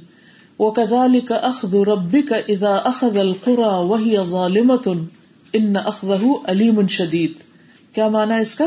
تیرے پروردگار کی پکڑ اسی طرح ہے۔ جب وہ بستی والوں کو پکڑتا ہے، جو اپنے اوپر ظلم کرتے رہتے ہیں، تو بے شک اس کی پکڑ بڑی تکلیف دینے والی اور بڑی ہی سخت ہے۔ بہت سخت پکڑ ہے اس کی۔ پھر ظلم کی آمد کے دن اندھیروں کا باعث بھی ہوگا۔ یعنی اندھیرا ہی اندھیرا ہوگا ہر طرف۔ پھر اسی طرح ظلم ضروری نہیں کہ کوئی بڑے بڑے ظلم ہو چھوٹے ظلم بھی قابل مواخذہ ہے۔ مثلاً اگر کوئی کسی کی زمین پر ناحک قبضہ کرتا ہے تو خواہ وہ ایک بالش تھی کیوں نہ ہو، جسٹ ایک بالش۔ جیسے ایک دیوار کھڑی کرنے کی جگہ ہوتی۔ مثلا اگر کوئی دیوار بنا رہا ہے تو اپنی باؤنڈری وال کو اپنی زمین میں بنانے کے بجائے دوسرے کی زمین میں بنا دے۔ یا تھوڑی سی ادھر کسکا دے، وہ ایک بالش پوری باؤنڈری وال تو دور کی بات، اگر صرف اتنی سی زمین بھی اس نے ظلم اپنی طرف کھینچ لی، تو اس کے بارے میں آتا ہے کہ قیامت کے دن اس شخص کو اس بات پہ مجبور کیا جائے گا کہ وہ اسے ساتویں زمین تک کھودے، ڈگ کرے۔ کھودے کھودے کھودے کھودے، ساتویں زمین تک نیچے۔ اتنی مشقت کرائی جائے گی۔ پھر وہ اس کے گلے میں توک بنا کے ڈال دیا جائے گا۔ یہاں تک کہ لوگوں کے درمیان فیصلہ ہو جائے گی حشر کے میدان میں۔ اللہ۔ تو سکتا اس کے نام اعمال میں بہت سی نیکیاں ہوں، جس کی وجہ سے آخر میں جنت میں جانے کا فیصلہ ہو جائے۔ لیکن اس ظلم کی وجہ سے وہ اتنی بڑی بلا اپنے گلے میں لے کے لٹکائے پھرے گا۔ لیکن تھوڑا سا ایکسٹرا وزن ہو جاتا ہے۔ اپنا ہی وزن زیادہ ہو جاتا ہے، سانس لینا مشکل ہوتا ہے۔ اور اگر بیگ بھاری ہو جائے تو چلنا مشکل ہوتا ہے۔ سردیوں میں کپڑے زیادہ پہن لے تو زندگی عذاب بن جاتی۔ کہا یہ کہ ساتھ زمینوں کا توق گلے میں لٹکا کے پھر انسان۔ اور وہ زمین کہاں گئی؟ جو کسی کی ہتھیائی تھی، وہ تو مر کے وہیں چھوڑا ہے تو اپنے تو کسی کام نہ آئی۔ صرف چند سال کے لیے۔ اور صرف لالچ کی بنیاد پر کسی کا حصہ مار لے انسان۔ اس لیے انسان کو چھوٹے چھوٹے ظلم سے بھی بچنا چاہیے۔ اور کہاں یہ کہ انسان بہن بھائیوں کی زمین پہ ناجائز قبضہ کر کے بیٹھا ہوا ہو اور عورتوں کو حصہ ہی نہ دے اس میں سے اور اپنے ہاتھ سے لکھ دے اسی لیے حدیث میں آتا ہے نا کہ ایک شخص ساری زندگی نیک کام کرتا ہے۔ انتہائی عبادت گزار۔ مرتے وقت وسیعت غلط لکھ جاتا ہے۔ وراثت کی تقسیم میں ظلم کر جاتا ہے۔ پوری زندگی کی عبادت برباد ہو جاتی ہے۔ انسان اپنے جہنم کا ایندھن کٹھا کر کے جاتا لیکن اس کے باوجود کتنا ظلم ہو رہا ہے یہ لوگوں کے اوپر۔ اور عموماً معاملات میں ہی ظلم ہوتا ہے، لین دین میں ہی ظلم ہوتا ہے کہ جب کسی کے حصے بنا کر کسی کا حق اس کو دینا ہوتا ہے تو اس میں انسان پرواہ نہیں کرتا۔ رسول اللہ صلی اللہ علیہ وسلم نے فرمایا، قیامت کے دن ایک ایسا آدمی آئے گا جسے یہ امید ہوگی کہ وہ اپنی نیکیوں کے بلبوتے پر نجات پا جائے گا۔ یہ بہت بڑا نیک انسان تھا، بڑا عبادت گزار تھا۔ تو اس سے کیا ہوگا؟ اس نے جن جن پر ظلم کیا ہوگا، وہ آ کر اس کی نیکیاں لیتے رہیں گے، لیتے رہیں گے، حتیٰ کہ اس کی نیکیاں ختم ہو جائیں گی۔ پھر ایک مظلوم آ جائے گا اور اب اس کی نیکیاں بھی ختم۔ لہٰذا مظلوم کی برائیاں اس کے کھاتے میں ڈال دی جائیں گی۔ اور وہ بڑے سے بڑا متقی پرہیزگار اور نیک انسان جو بڑا ہی عبادت گزار تھا، خالی ہاتھ جہنم میں پھینک دیا جائے گا۔ عبادت اپنی جگہ تکوا اپنی جگہ، نیکیاں اپنی جگہ، لیکن لوگوں کے حقوق میں کمی، بیشی اور ان کے ساتھ ظلم زیادتی بہت بڑا جرم ہے، کیونکہ اس سے دوسروں کی زندگیوں میں بڑی تکلیف اور بے چینی پیدا ہو جاتی ہے۔ انسان ان کو غمگین اور دکھی کر دیتا ہے۔ بعض اوقات وہ ظلم صرف ان پر نہیں، ان کی نسلوں پر بھی ساتھ ہو جاتا ہے۔ پھر یہ کہ ناحک ایک لکما بھی کھانا یا ناحک کسی اور کا کپڑا پہننا بھی عذاب کا باعث ہے۔ نبی صلی اللہ علیہ وسلم نے فرمایا، جس نے کسی مسلمان کا ناحک ایک لکما بھی کھایا، تو اللہ تعالیٰ اسے اتنا ہی جہنم کا کھانا کھلائیں گے۔ جس نے کسی مسلمان کا ناحک کپڑا پہنا، تو اللہ تعالیٰ اسی کے بقدر جہنم کا کپڑا پہنائے گی۔ یہ مسند احمد کی روایت ہے۔ One eight zero one one اس کا نمبر ہے۔ یعنی کس قدر ڈرنے کی بات ہے، کس قدر فکر کی ضرورت ہے۔ اسی لیے عام طور پر آپ نے دیکھا ہوگا کہ پہلے بڑے بزرگ جو ہوتے تھے وہ کہیں کسی کے پاس جاتے تو واپسی پر، جدائی پر کہتے اچھا کھایا پیا معاف کر دینا یا کوئی حج پہ جا رہا ہے یا کچھ۔ تو انہیں شاید حدیثیں تو یاد نہیں تھی لیکن وہ ایک دین کا عملی پہلو جو ان کی زندگیوں میں تھا، وہ نسل در نسل پریکٹس چلتی چلی آ رہی تھی۔ اب تو یہ پریکٹس بھی ختم ہو گئی ہیں۔ اس قدر جہالت ہو گئی کہ کسی سے معافی مانگنا، اپنی عزت اور انا کے خلاف سمجھا جاتا ہے۔ حدیث کا اگلا حصہ ہے، یا عبادی کل کم فستحدونی اہدکم۔ اے میرے بندو، تم سب کے سب بھٹکے ہوئے یعنی سرات مستقیم سے ہٹے ہوئے اللہ من ہدئی تو مگر جس کو میں نے ہدایت دی یعنی جس کو میں نے علم دیا، جس کو میں نے توفیق دی۔ یعنی علم بھی دیا اور عمل کی توفیق بھی دی۔ ہدایت کے دو معنی ہوتے ہیں نا۔ ٹھیک ہے نا؟ ایک ہدایت ارشاد ہوتا ہے اور ایک ہدایت توفیق ہوتا ہے۔ ہدایت ارشاد ہوتا ہے جس میں کسی کو کوئی علم حاصل ہو جاتا ہے کہ صحیح کیا اور غلط کیا ہے۔ اور ہدایت توفیق کیا ہے کہ جس میں عمل کی توفیق ہو جاتی۔ آپ نے دیکھو گا کچھ لوگ بہت کچھ جانتے ہیں لیکن ان کا عمل کچھ بھی نہیں ہوتا۔ وہ صرف دوسروں کو بتاتے رہتے خود کچھ نہیں کرتے۔ اور کچھ لوگوں کے پاس زیادہ علم تو نہیں ہوتا لیکن عمل میں بہت اچھے ہوتے ہیں۔ معاملات میں بڑے کھڑے ہوتے ہیں، لین دین میں بڑے سچے ہوتے ہیں۔ زبان کے بہت اچھے ہوتے ہیں۔ تو اس لیے کلو کم دول تم سب بھٹکے ہوئے۔ یعنی غلطیاں کرتے رہتے ہو، ادھر ادھر بھٹکتے رہتے ہو۔ مگر یہ کہ جس کو میں ہدایت دوں یعنی جس کو میں علم دوں اور عمل کی توفیق بھی دوں۔ تو یہ کہاں سے ملیں گی؟ اللہ سبحان و تعالیٰ سے۔ بس تہدونی اہدکم، مجھ سے مانگو، میں تمہیں دوں گا۔ یعنی مجھ سے ہدایت مانگو، عمل کی توفیق مانگو، میں تمہیں عطا کروں گا۔ تو یہ انسان کی اپنی قابلیت نہیں ہوتی، بلکہ اللہ کی توفیق سے ہوتا ہے یہ سب کچھ۔ علم کا بھی ملنا اور پھر عمل کی توفیق ملنا۔ اور یہ یاد رکھیے کہ ہدایت اللہ ہی کی ذمہ ہے۔ قرآن مجید میں آتا نا، ان علینا للہدا و ان لنا للآخرۃ والأولا ہدایت دینا ہمارے ہی ذمے ہے۔ ہدایت اصل میں اللہ سبحان و تعالیٰ کے پاس ہے۔ کیونکہ علم کامل اسی کے پاس ہے، کسی اور کے پاس نہیں۔ دنیا کا بڑے سے بڑا اسکالر اور بڑے سے بڑا مفسر اور بڑے سے بڑا سائنٹسٹ نہیں جانتا، مگر وہی جو اللہ نے اس کو دیا۔ اور اصل علم اسی کے پاس۔ اور جسے اللہ ہدایت دے، وہی ہدایت پاتا ہے۔ میں یہ دلہ فہو المحتدی وہ میں دل الخاصرون جسے اللہ دے، وہی ہدایت پانے والا ہے۔ اور جسے وہ گمراہ کر دے، وہ خسارا اٹھانے والے نقصان اٹھانے والے ہیں۔ سورت بنی اسرائیل میں آتا ہے او میں دلہ فہو المحتد او میں دل فلن تجد لهم اولیاء من دونه ونحشرهم يوم القيامة على وجوههم عميا وبكما وصما مأواهم جهنم كلما خبت زدناهم سعيرا۔ جسے اللہ ہدایت دے دے، وہی ہدایت پا سکتا ہے۔ جسے وہ گمراہ کرے، تو ایسے لوگوں کے لیے اللہ کے سوا آپ کوئی مددگار نہ پائیں گے۔ اور قیامت کے دن ہم انہیں اوندے منہ، اندھے، گنگے اور بہرے بنا کر اٹھائیں گے۔ ان کا ٹھکانا جہنم ہے۔ جب بھی اس کی آگ بجھنے لگے گی ہم اسے اور بھڑکا دیں گے۔ یعنی آگ ٹھنڈی نہیں ہونے پائے گی۔ تو ہم سب کو یہ بات یاد رکھنی چاہیے کہ اگر اللہ تعالیٰ نہ ہوتا تو ہمیں ہدایت نہ ہوتی۔ اللہ لولا انت محتدینا ولا تصدقنا ولا صلینا۔ اللہ اگر تو ہدایت نہ دیتا اور فضل نہ فرماتا تو نہ ہم صدقہ دیتے، نہ نماز پڑھتے۔ ہمیں پتہ ہی نہ ہوتا۔ آج بھی آپ دیکھیں بہت سے لوگ اندھیروں میں زندگی بسر کر رہے ہیں، بھٹک رہے ہیں، ادھر ادھر۔ پتہ ہی نہیں کیا کرنا چاہیے، کیا نہیں کرنا چاہیے۔ تو اس لیے نعمت ہدایت کے ملنے پر شکرانہ ادا کرنے کے لیے ان لوگوں کو بھی اس رستے پر لانا چاہیے۔ اور اس سے نہیں گھبرانا چاہیے، لوگ بدلتے نہیں، لوگ سنتے نہیں، لوگ مانتے نہیں، لوگ پڑھتے نہیں۔ وہ تو اللہ ہی دے گا نا۔ ہمارا فرض کیا ہے؟ کوشش کرتے رہے۔ اور حت البسا کوشش کرتے رہے۔ کیونکہ علم نور ہے اور علم سے عمل کے دروازے کھلتے ہیں۔ جس کو علم حاصل کرنے کی توفیق ہو جاتی ہے، اگر وہ آنےسٹ ہو اپنی طلب میں، تو اللہ تعالیٰ اسے عمل کی توفیق بھی دے دیتے ہیں۔ اس لیے اپنے لیے بھی کوشش کرنی چاہیے اور دوسروں کے لیے بھی۔ اپنے بچوں کی فکر کرنی چاہیے، اپنے بہن بھائیوں کی فکر کرنی چاہیے، اپنے دوستوں اور رشتے داروں کی کرنی چاہیے۔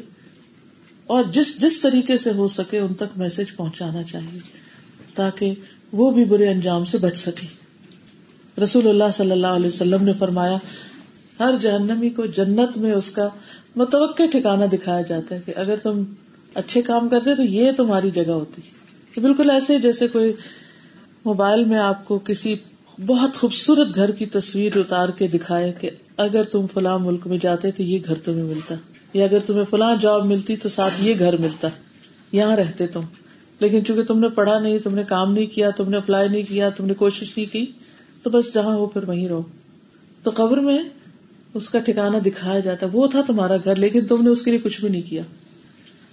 تو اس وقت وہ تمنا کرتا کاش مجھے بھی اللہ نے ہدایت سے سرفراز کیا ہوتا، کاش مجھے بھی ہدایت ملتی۔ تو میں یہاں ہوتا۔ اور یہ بات اس کے لیے بہت حسرت کا سبب بن جاتی۔ اور ہر جنتی کو جہنم میں اس کا ٹھکانا دکھایا جاتا ہے۔ ہر جنت والے کو جہنم کی جگہ دکھائی جاتی۔ اور وہ کہتا ہے، اگر اللہ نے مجھے ہدایت نہ دی ہوتی تو میں یہاں ہوتا۔ پھر وہ اس پر شکر ادا کرتا ہے۔ تو پیاری بہنوں، آپ سب کو اس بات کی توفیق مل جانا کہ آپ اپنے گھر بار کام کاج چھوڑ کر اللہ کے رسول صلی اللہ علیہ وسلم کی روایت کردہ یہ حدیث سنے تو یہ صرف اور صرف اللہ کی توفیق سے ہے۔ ورنہ آپ سے بھی زیادہ بہت سے لوگوں کے پاس سہولتیں ہوں گی، وقت ہوگا، فرصت ہوگی، فراغت ہوگی، لیکن وہ اس وقت کہیں اور گھوم پھر رہے ہیں۔ تو اس پر کتنا شکر ادا کرنا چاہیے؟ اور کبھی بھی کوئی ناشکری کا کلمہ ہمارے منہ سے نہیں نکلنا چاہیے، بلکہ ان پر بھی رحم کرنا چاہیے اور ان کے لیے بھی کوشش کرنی چاہیے، انہیں توجہ دلانی چاہیے یا دہانی کرانی چاہیے، تاکہ وہ بھی فائدہ اٹھا سکے تو اس کا فائدہ کیا ہوتا ہے کہ جب آپ اکیلے اکیلے سیکھتے اور خود ہی عمل کرتے تو آپ اکیلے ہوتے ہیں۔ لیکن جب آپ دوسروں کو ساتھ ملا لیتے ہیں تو آپ ایک پوری جماعت بن جاتے ہیں آپ ان کے لیے دعائیں کرتے ہیں، وہ آپ کے لیے کرتے ہیں۔ اور پھر ایک دوسرے کو سپورٹ کرتے ہیں۔ اور پھر جماعت پر اللہ کا ہاتھ ہوتا ہے۔ اور پھر اللہ تعالیٰ کی رحمتیں نازل ہوتی ہیں۔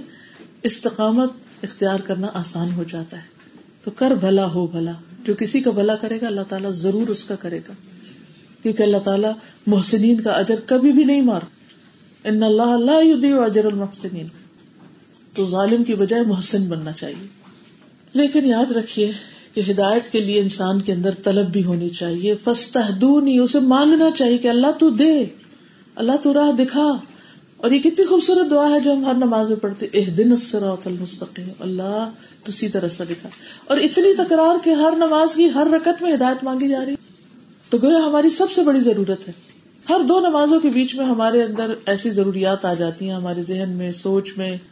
کسی بات میں کنفیوژن ہو جاتی ہے، کبھی کوئی ڈسیزن لینے میں مشکل ہو رہی ہوتی ہے، کبھی کوئی کام کرنے کی ہمت نہیں ہو رہی ہوتی، کوئی بات عمل کرنا چاہ رہے ہیں وہ نہیں ہو رہی ہوتی، تو اس وقت فوراً نماز کا وقت آ جاتا ہے، تو وہ سارے غم، تکلیفیں، پریشانیاں، وہ بوجھ اللہ سبحانہ تعالیٰ کے سامنے رکھ کے کہنا چاہیے یار اب مجھے تو اس معاملے میں ہدایت عطا کر، تو مجھے میری رہنمائی فرما کہ میں کدھر کو جاؤں، میں کیا کروں؟ کیسے کروں؟ اگر کوئی مشکل ہے تو اس کے لیے دعا مانگے اللہ اس سے نکلنے کی راہ دکھا دے۔ مشکلات ایسے ہی نا، اندھیرے ہیں جیسے۔ نہیں پتا چلتا کہ دروازہ کیا ہے۔ مثلاً، اگر آپ پہلی دفعہ اس بلڈنگ میں آئے اور گھوپ اندھیرا اور رات کا وقت ہو، اور آپ کو پتا ہی نہ دروازہ کی طرح نکلنے کے لیے، تو آپ کیا کریں گے؟ ادھر ہاتھ ماریں گے، ادھر ماریں گے، ادھر ماریں گے، کرتے کرتے پھر آپ کو یہ محسوس ہوگا ہاں یہاں کوئی دروازہ ہے، لیکن یہ نہیں پتا یہ جاتا کدھر ہے پھر۔ وہ زندگی کیسی زندگی ہے جس میں انسان کو پتہ ہی نہیں کہ اس نے جانا کدھر ایسے ہی ہمارے اوپر اندھیرے آتے رہتے ہیں کنفیوژن کے ڈسیزن لینے کے، کیا کریں، کیا نہ کریں، کون سا طریقہ اختیار کریں؟ ہم تو فیوچر نہیں دیکھ رہے نا، ہمیں تو نہیں پتا کون سے راہ اختیار کرنے میں ہمارا فائدہ ہے۔ تو پھر اتنا پیارا موقع ہے نماز کا کہ ہر نماز میں فوراً اس مسئلے کو سامنے رکھ کے اگر فرض بھی پڑے تو چار دفعہ وہ دعا مانگ لے کہ اللہ تو دروازہ دکھا دے کدھر سے نکلنا، اور کون سا کام کرنا ہماری آخرت کے لحاظ سے زیادہ بہتر ہے۔ تو آپ دیکھیے کس طرح اللہ سبحان و تعالیٰ آپ کے لیے دروازے کھولتے ہیں پھر۔ کیونکہ ایک چھوٹی سی بھی لائٹ ہو گئی نا تو آپ کو فوراً پتہ چلے گا نکلنے کا راستہ یہ۔ تو وہ چھوٹا سا اسپارک پھر اگر اللہ کی چھوٹی سی رحمت بھی آ گئی تو بیڑا پار ہو جائے گا ان شاء اللہ لیکن اگر انسان کے اپنے اندر ہی طلب نہیں اور دعا نہیں، وہ مانگتا ہی نہیں، تو پھر اس کو کوئی راہ نہیں دکھا سکتا۔ ان نقلا تہدی من احبتا ولا کن اللہ یہ من یشا وہ عالم بال محتدین کہ جسے آپ چاہیں اسے ہدایت نہیں دے سکتے، اللہ ہی ہے جو جس کو چاہتا ہے ہدایت دیتا ہے۔ وہ ہدایت پانے والوں کو بھی خوب جانتا ہے کہ کون کون ہدایت پر ہے۔ اور جسے وہ ہدایت دے دے، اسے کوئی گمراہ بھی نہیں کر سکتا۔ ومن يهد الله فما له من مضل۔ سورۃ الزمر 37 جسے اللہ ہدایت دے، اسے کوئی گمراہ نہیں کر سکتا۔ امبیا کیا کرتے ہیں پھر؟ امبیا صرف راہ دکھاتے ہیں۔ ان نقل تحدی الاسرات مستقیم۔ سورت شورا ففٹی ٹو بلا شبہ آپ سیدھے رستے کی طرف رہنمائی کر رہے ہیں۔ آپ صرف بتا رہے ہیں، ادھر جاؤ ادھر جاؤ ادھر جاؤ۔ لیکن وہاں پہنچنے کی توفیق صرف اللہ دیتا ہے۔ اسی طرح امبیا کے بعد علماء اور جو بھی مبلغین دعات ہیں، وہ سب کیا کرتے ہیں؟ صرف ڈائریکشن دیتے ہیں کہ ادھر جاؤ۔ جس کو وہ ڈائریکشن ملے وہ ادھر جاتا یا نہیں، یہ پھر اللہ کی توفیق سے ہوتا ہے۔ کیونکہ بتایا تو سب کو جاتا ہے، لیکن آپ نے دیکھا کہ کچھ لوگ عمل میں بہت آگے نکل جاتے ہیں اور کچھ لوگ وہیں کھڑے رہتے ہیں۔ تو جس کی جو طلب ہوتی ہے جدھر جانے کا شوق ہوتا ہے اللہ تعالیٰ اس کو وہ رستے کھول دیتا ہے اس کے لیے، ادھر ہی لے جاتا ہے اسے۔ ہدایت کے لیے جو دعا مانگنے کا کہا گیا، اس میں ہم کسی بھی طرح دعا مانگ سکتے ہیں، اپنی اردو، عربی، انگریزی، جو بھی ہے، لیکن مصنون دعائیں بھی ہیں۔ اگر ان کو یاد کر لیا جائے تو بہت ہی اچھا ہے۔ مثلا نبی صلی اللہ علیہ وسلم اکثر یہ دعا فرماتے صحیح مسلم کی روایت ہے اللہ انی اسألک الہدا والتقا والعفاف والغنا اللہ، میں تجھ سے ہدایت، تقوی پاک دامنی اور غنا مانگتا ہوں۔ اسی طرح نبی صلی اللہ علیہ وسلم رات کو جب اپنی نماز شروع فرماتے تو یہ دعا پڑھتے اللہ رب جبریلا و میکائیلا و اسرافیلا فاطر السماوات والارض، عالم الغیب والشہادہ۔ انت تحکم بین عبادک فیما کانو فیہ یختلفون. اہدنی لما اختلف فیہ من الحق باذنک انک تہدی من تشاء الى صراط مستقیم. بہت ہی خوبصورت دعا صحیح مسلم ہی کی ہے کہ اے اللہ، جبرائیل اور میکائیل اور اسرافیل کے رب، پکارنے کے مختلف انداز ہے نا؟ اور یہ اس بات کا اظہار بھی ہے کہ وہ رب نہیں ہے وہ کچھ نہیں دے سکتے، کر سکتے، اصل کرنے والا اللہ ہی ہے۔ آسمانوں اور زمین کے پیدا کرنے والے، ظاہر اور باطن کے جاننے والے، تو ہی اپنے بندوں کے درمیان فیصلہ کرے گا، جس میں وہ اختلاف کر رہے ہیں۔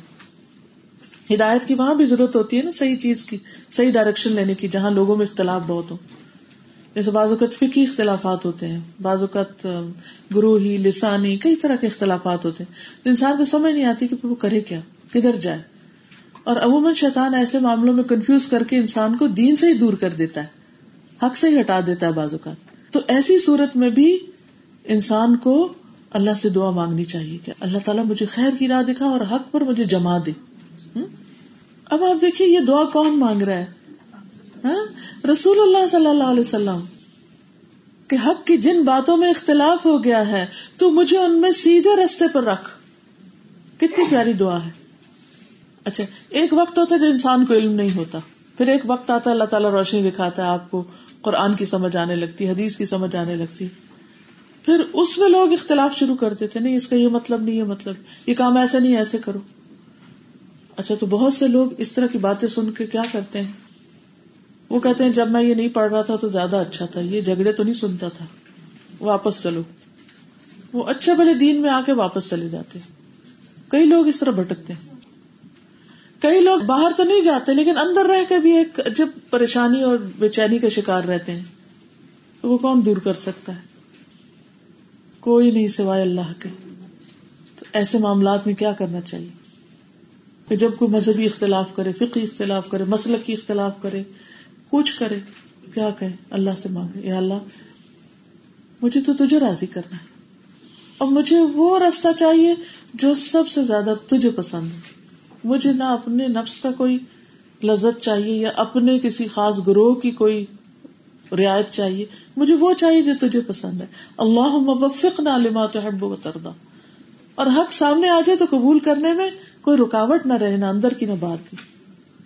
کیونکہ بعض اوقات حق سمجھ آ رہا ہوتا ہے کہ یہی حق ہے، یہی سچ ہے، کیونکہ اللہ تعالیٰ نے فرمایا یا رسول اللہ صلی اللہ علیہ وسلم نے فرمایا لیکن ہم کیوں نہیں آگے بڑھ کے اس کو لیتے؟ نہیں، وہ ہمارے امام نے نہیں فرمایا یا فلاں نے نہیں کہا، اس کی اجازت نہیں، اس کی رخصت نہیں نہ اس کے رہے، نہ اس کے رہے، کچھ بھی نہ کیا۔ کیونکہ یہ بہت سے اختلافات اور بحثوں کا مقصد اصل میں کیا ہوتا ہے کہ لوگوں کو یعنی لوگوں کو صرف اپنا بنا لیا جائے کہ جو مجھے پسند ہے سب کو اس کا قائل کر لیا جائے۔ تو ہماری پسند کیا ہونی چاہیے؟ جو اللہ سبحانہ تعالیٰ نے فرمایا، جو رسول اللہ صلی اللہ علیہ وسلم فرمایا۔ یہ تھوڑی دیکھنا میرا استاد کیا کہتا ہے میری جماعت کیا کہتی ہے، میرا گروہ کیا کہتا ہے؟ کیا کوئی استاد، کوئی جماعت، کوئی گروہ، کوئی لیڈر، کوئی امام بچائے گا قیامت کے دن؟ نہیں۔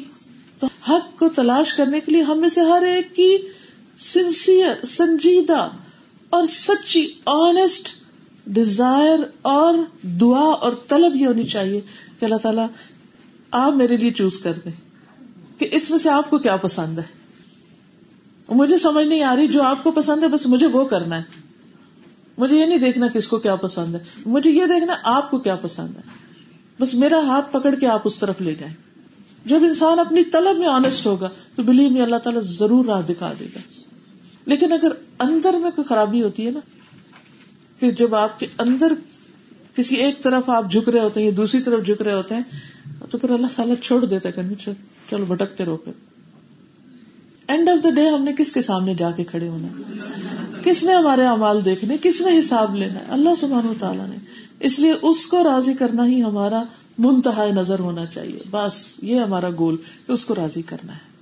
بندوں کو نہیں۔ کیونکہ اگر آپ بندوں کی مرضی کی سو باتیں کریں گے نا اور ایک صرف آپ نے ان کے خلاف کر دی نا، تو کیا ہوگا؟ وہ سو بھول جائیں گے۔ اور ایک پہ پکڑ لیں گے آپ۔ کبھی بندے بھی راضی ہوئے؟ اگر بندوں کو راضی بھی کرنا ہے تو بس اللہ کو راضی کرنے کے لیے، بس۔ اور پھر اس کے بعد انسان کو اتنا اطمینان ہوتا ہے کہ ساری دنیا بھی ناراض ہو جائے تو انسان کہتے یار تیری خاطر، بس۔ اگر تو راضی ہے تو مجھے کسی کی بھی پرواہ نہیں۔ اور اگر تو ناراض ہے اور ساری دنیا مجھ سے راضی ہے، سب مجھ سے خوش ہے تو مجھے کوئی فائدہ نہیں۔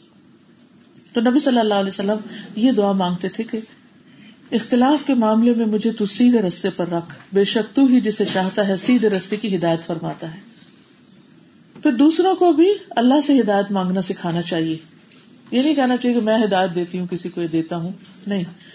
اللہ تعالیٰ ہی کی طرف راغب کرنا چاہیے۔ حضرت علی رضی اللہ تعالیٰ عنہ سے روایت ہے کہ رسول اللہ صلی اللہ علیہ وسلم نے مجھ سے فرمایا، اے علی، یہ دعا مانگا کرو۔ اللہ مہدنی و سدنی اے اللہ، مجھے ہدایت عطا فرما اور سیدھا رکھ۔ اور ہدایت کے وقت، اپنے راستے کی ہدایت اور سیدھا کرنے کی دعا کے وقت تیر کے سیدھا ہونے کو پیش نظر رکھو۔ یعنی جیسے تیر سیدھا ہوتا ہے نا، تو یا مجھے اتنا سیدھا کر دے۔ کوئی ٹیڑھ نہ رہے مجھ میں، نہ میری تھنکنگ میں کوئی ٹیڑھ رہے اور نہ میرے عمل میں۔ اسٹریٹ سدنی تصدید کہتے تیر کو سیدھا کر دے۔ حضرت حسین بن علی، جو نبی صلی اللہ علیہ وسلم کے نواسے ہیں، حضرت علی کے بیٹے ہیں، وہ کہتے ہیں کہ رسول اللہ صلی اللہ علیہ وسلم نے مجھے چند کلمات سکھائے جن کو میں بطر میں پڑھتا ہوں۔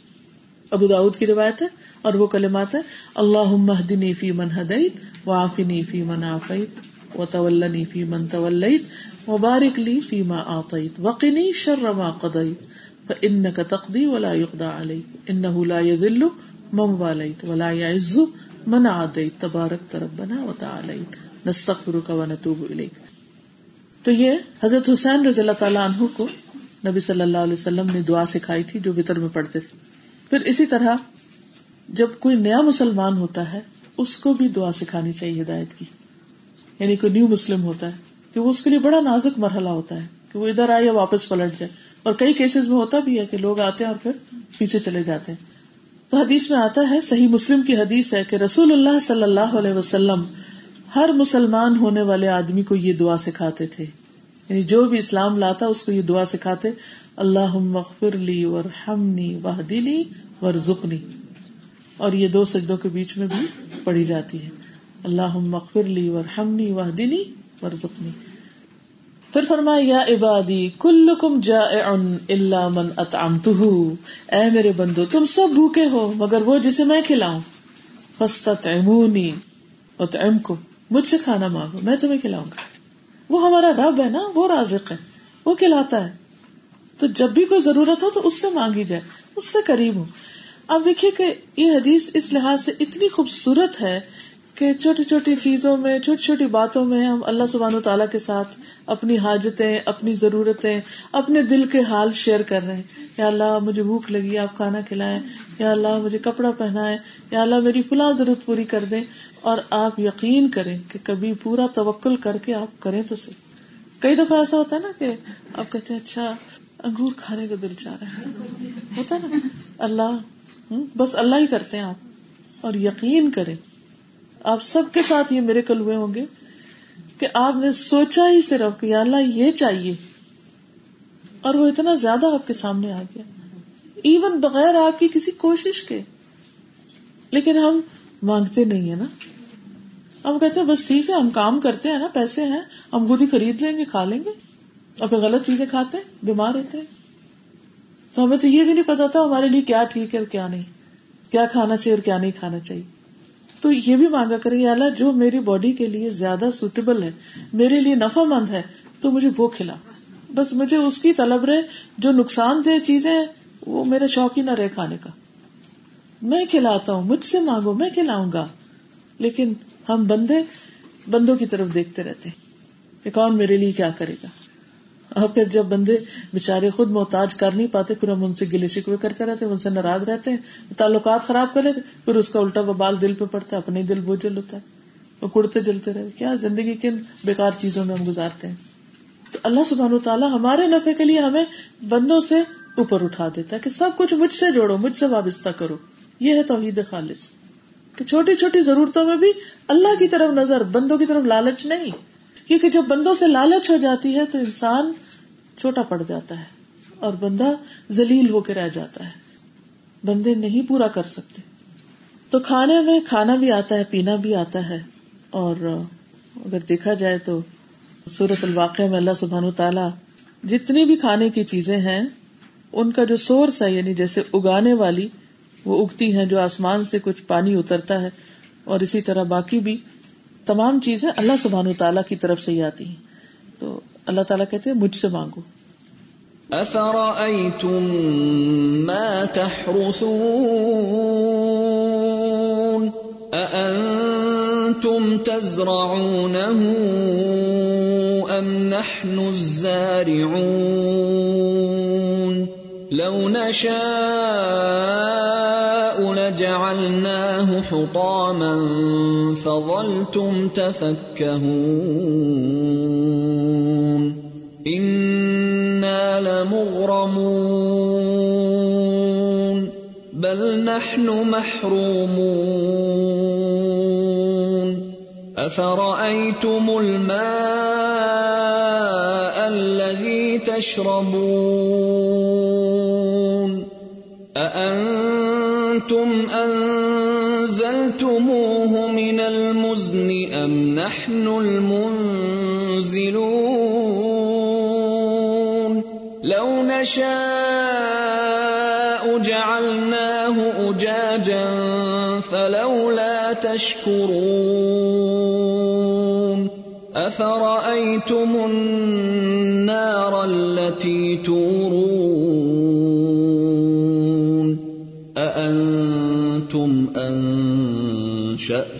شجرتها أم نحن المنشئون؟ نحن جعلناها تذكرة ومتاعا للمقوين. فسبح باسم ربك العظيم. پھر کیا تم نے دیکھا جو کچھ تم اگاتے ہو؟ کیا تم اسے اگاتے ہو؟ یا ہم ہی اگانے والے ہیں۔ اگر ہم چاہیں تو ضرور اسے ریزا ریزا کر دیں۔ پھر تم تعجب سے باتیں بناتے رہ جاؤ کہ بے شک ہم تو تاوان ڈال دیے گئے، بلکہ ہم بے نصیب ہیں۔ پھر کیا تم نے دیکھا کہ وہ پانی جو تم پیتے ہو، کیا تم نے اسے بادل سے اتارا ہے؟ یا ہم ہی اتارنے والے ہیں۔ اگر ہم چاہیں تو اسے سخت نمکین بنا دے پھر تم شکر ادا کیوں نہیں کرتے؟ کیا تم نے اس درخت کو پیدا کیا یا ہم ہی پیدا کرنے والے یہ آگ جو تم جلاتے ہو۔ کیا اس کے درخت کو ہم نے پیدا کیا تم پیدا کرنے والے؟ ہم نے اسے مسافروں کے لیے ایک نصیحت اور فائدے کی چیز بنایا۔ سو آپ اپنے بہت عظمت والے رب کے نام کی تصویر کریں۔ تو اس میں آپ دیکھیے کہ کس طرح اللہ سبحانہ و تعالیٰ چیلنج کر رہے مخلوق کو۔ کہ یہ کھانا جو تم کھا رہے ہو، یہ تم اگاتے ہو۔ وہ جو بیج تم ڈالتے ہو زمین میں، اسے درخت تم اگاتے ہو۔ اور اس پہ پھل پھول تم لگاتے ہو۔ تمہاری غذا تم خود بناتے ہو۔ کوئی بھی تو نہیں۔ سب کچھ وہیں سے آتا ہے۔ اور پھر پانی کا بھی ذکر کیا اور پھر آگ کا، کیونکہ آگ پکانے کا کام دیتی ہے یعنی ایک تو ہے فوڈ اٹ سیلف اور دوسرا پھر یہ کہ اس کو کوک کرنا اور فوڈ سے متعلق اور چیزیں۔ یہ سب کچھ اللہ سبحان و تعالیٰ نے انتظامات کیے۔ اس لیے جب کسی چیز کی کمی ہو تو اللہ تعالیٰ سے ہی مانگنا چاہیے۔ اور اللہ تعالیٰ کا وعدہ ہے کہ وہ تمہیں ضرور عطا کرے گا۔ حضرت ابراہیم علیہ السلام نے کیا کہا تھا کہ میرا رب کون ہے؟ اللہ خلقنی فہو یہدینی۔ والذی ہوا یطعمنی و یسقینی میرا رب وہ ہے جس نے مجھے پیدا کیا اور وہ مجھے راہ دکھاتا ہے، ہدایت دیتا ہے۔ اور وہی ہے جو مجھے کھلاتا ہے اور مجھے پلاتا ہے۔ تو ہدایت اور کھانا پینا ایک روحانی ضرورت ہاں، اور ایک جسمانی ضرورت۔ یہ ساری رب العالمین ہی پوری کرتا ہے۔ جب کھانا نبی صلی اللہ علیہ وسلم کے قریب کیا جاتا تو آپ بسم اللہ کہتے۔ جب کھانے سے فارغ ہوتے تو کہتے، اے اللہ، تو نے ہی کھلایا، تو نے ہی پلایا۔ تو ہی غنی کرتا ہے، تو ہی فقیر کرتا ہے۔ تو نے ہدایت دی، تو نے زندگی عطا فرمائی۔ جو تو نے عطا کیا، اس پر تیری تعریف ہی تعریف ہے۔ یہ دعا پڑھتے تھے آپ۔ اللہ اطعمت و اسقیت و اغنیت و اقنیت و ہدیت و احییت، فلک الحمد علی ما یہ تو پیارے پیارے الفاظ میں نبی صلی اللہ علیہ وسلم اللہ تعالیٰ کی حمد و ثنا کرتے۔ اور آپ دیکھیے کہ جب کھانا آپ کے سامنے رکھا ہو اور آپ اسے کھائیں اور جب آپ کے اندر ایک خوشی کی کیفیت آئے بھوک ختم ہو جائے اور پھر آپ دینے والے کی تعریف کریں، تو یہ شکر اس سے بہتر ہے جو آپ کو ملا، جو آپ دے رہے ہیں اللہ سبحان و تعالیٰ کے لیے۔ ایک اور دعا بھی ملتی ہے الحمد للہ ات اما و سقا و سب مخرجا۔ اللہ سبحان و تعالیٰ ہی کی تعریف ہے، جس نے کھلایا، پلایا اور اس کو آسانی سے جسم میں نگلا دیا یعنی سب وغا ہو یعنی جسم میں پیبس کر دیا، ہمارے لیے انرجی بنا دیا اور اس کے نکلنے کی راہ بنائی۔ پھر بیمار کو بھی اللہ تعالیٰ کھلاتا پلاتا ہے۔ حدیث میں آتا ہے، رسول اللہ صلی اللہ علیہ وسلم نے فرمایا اپنے بیماروں کو کھانے پینے میں مجبور نہ کیا کرو، کیونکہ اللہ تعالیٰ ان کو کھلاتا اور پلاتا ہے یعنی ان کی ضروریات پوری کرتا ہے۔ اس نے انتظام کیا ہوا ہے۔ ایک اور دعا بھی ہے الحمد للہ اطامنی ہاضا و رزقنی من غیر حول منی ولا قوت۔ اس اللہ کا شکر جس نے مجھے یہ کھلایا اور پلایا اور مجھے رزق عطا کیا، جس میں میری کوئی قوت اور طاقت شامل نہیں۔ تو جو شخص کھانا کھا کے یہ دعا پڑے اس کے پچھلے گنا معاف کر دیے جاتے۔ ہیں یعنی اللہ تعالیٰ اس سے اتنا خوش ہوتا ہے کہ میرا بندہ اتنا شکر گزار۔ حالانکہ فائدہ بندہ ہی اٹھا رہا ہے۔ کھائے بھی رہا ہے اور پھر صرف ایٹیٹیوڈ رویہ، طریقہ، معاملہ۔ تو شکر گزاری اللہ تعالیٰ کو اس قدر پسند ہے۔ لیکن اپنی لا علمی کی وجہ سے اور غفلت کی وجہ سے ان مواقع سے بھی فائدہ نہیں اٹھاتے۔ ہم سمجھتے صرف نماز پڑھنے سے گناہ معاف ہوتے ہیں۔ حالانکہ کھانا کھا کر، دعا کرنے سے بھی گناہ معاف ہوتے ہیں۔ تو ہر موقع سے فائدہ اٹھانا چاہیے۔ پھر یا عبادی کلو کو اے میرے بندو، تم سب براہ نہ ننگے۔ اللہ من کا سو تم مگر جس کو میں ڈانپوں۔ بس تکسونی اکسکم تو مجھ سے لباس مانگو۔ میں تمہیں لباس پہناؤں گا۔ انسان جب ماں کے پیٹ سے آتا ہے باہر، تو کون سے کپڑے میں ہوتا ہے؟ ننگا ہوتا ہے نا؟ تو سب انسان ننگے پیدا ہوتے ہیں۔ کلو کو مارن مگر جس کو میں پہنا تو مجھ سے مانگو۔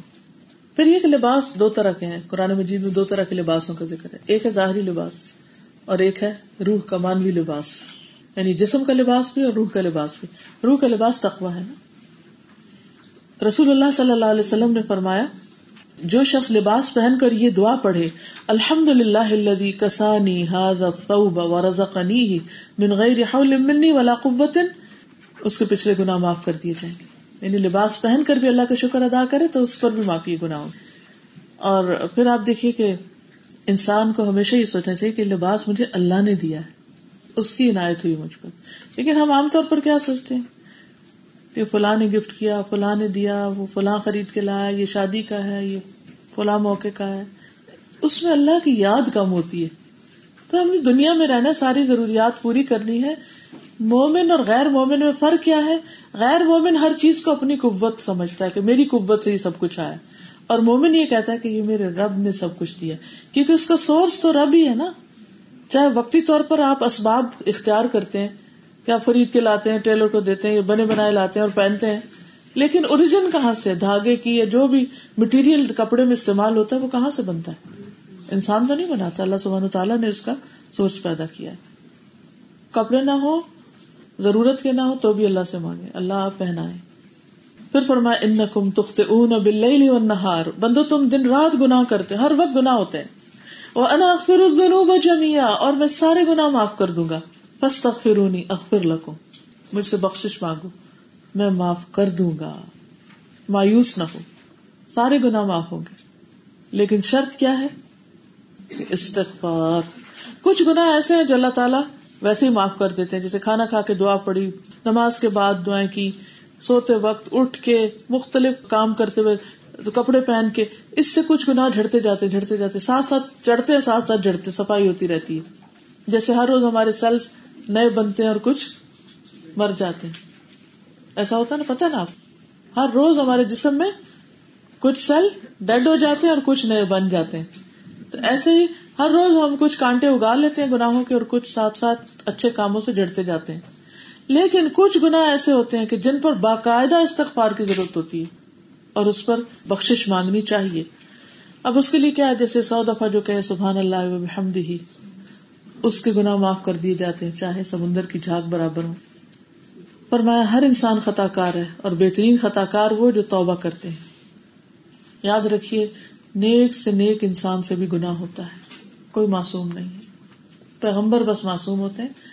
عام بندے کو اسکالر ہو، کوئی عابد ہو، کوئی زاہد ہو، کوئی عالم ہو، کچھ بھی ہو، سب گناہ گار ہیں۔ سب سے غلطیاں ہوتی ہیں، سب سے خطائیں ہوتی ہیں، سب سے قصور ہوتے ہیں۔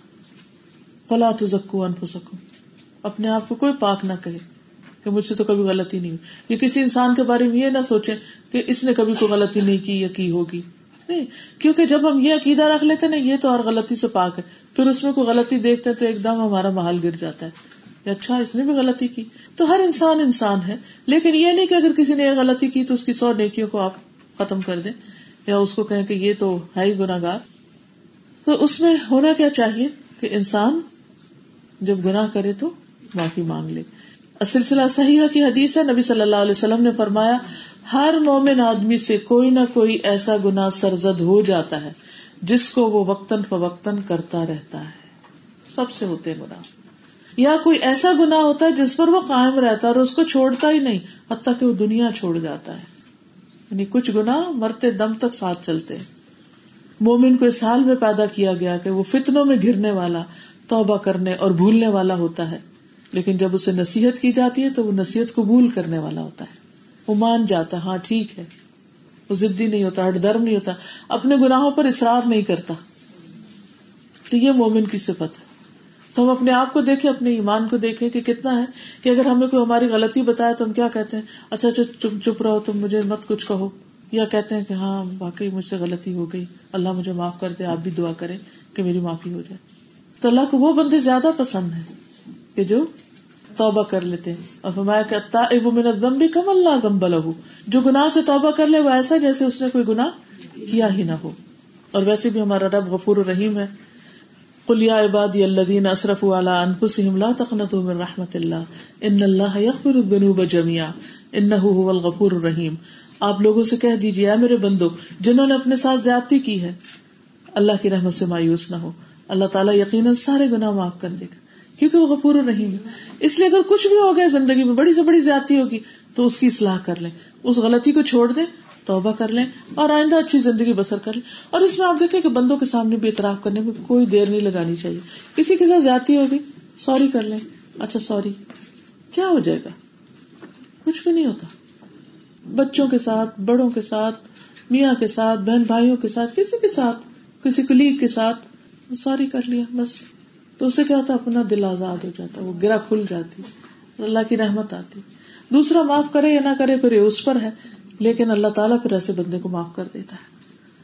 بہ الدی اکبل عن عباده ويعفو عن السيئات۔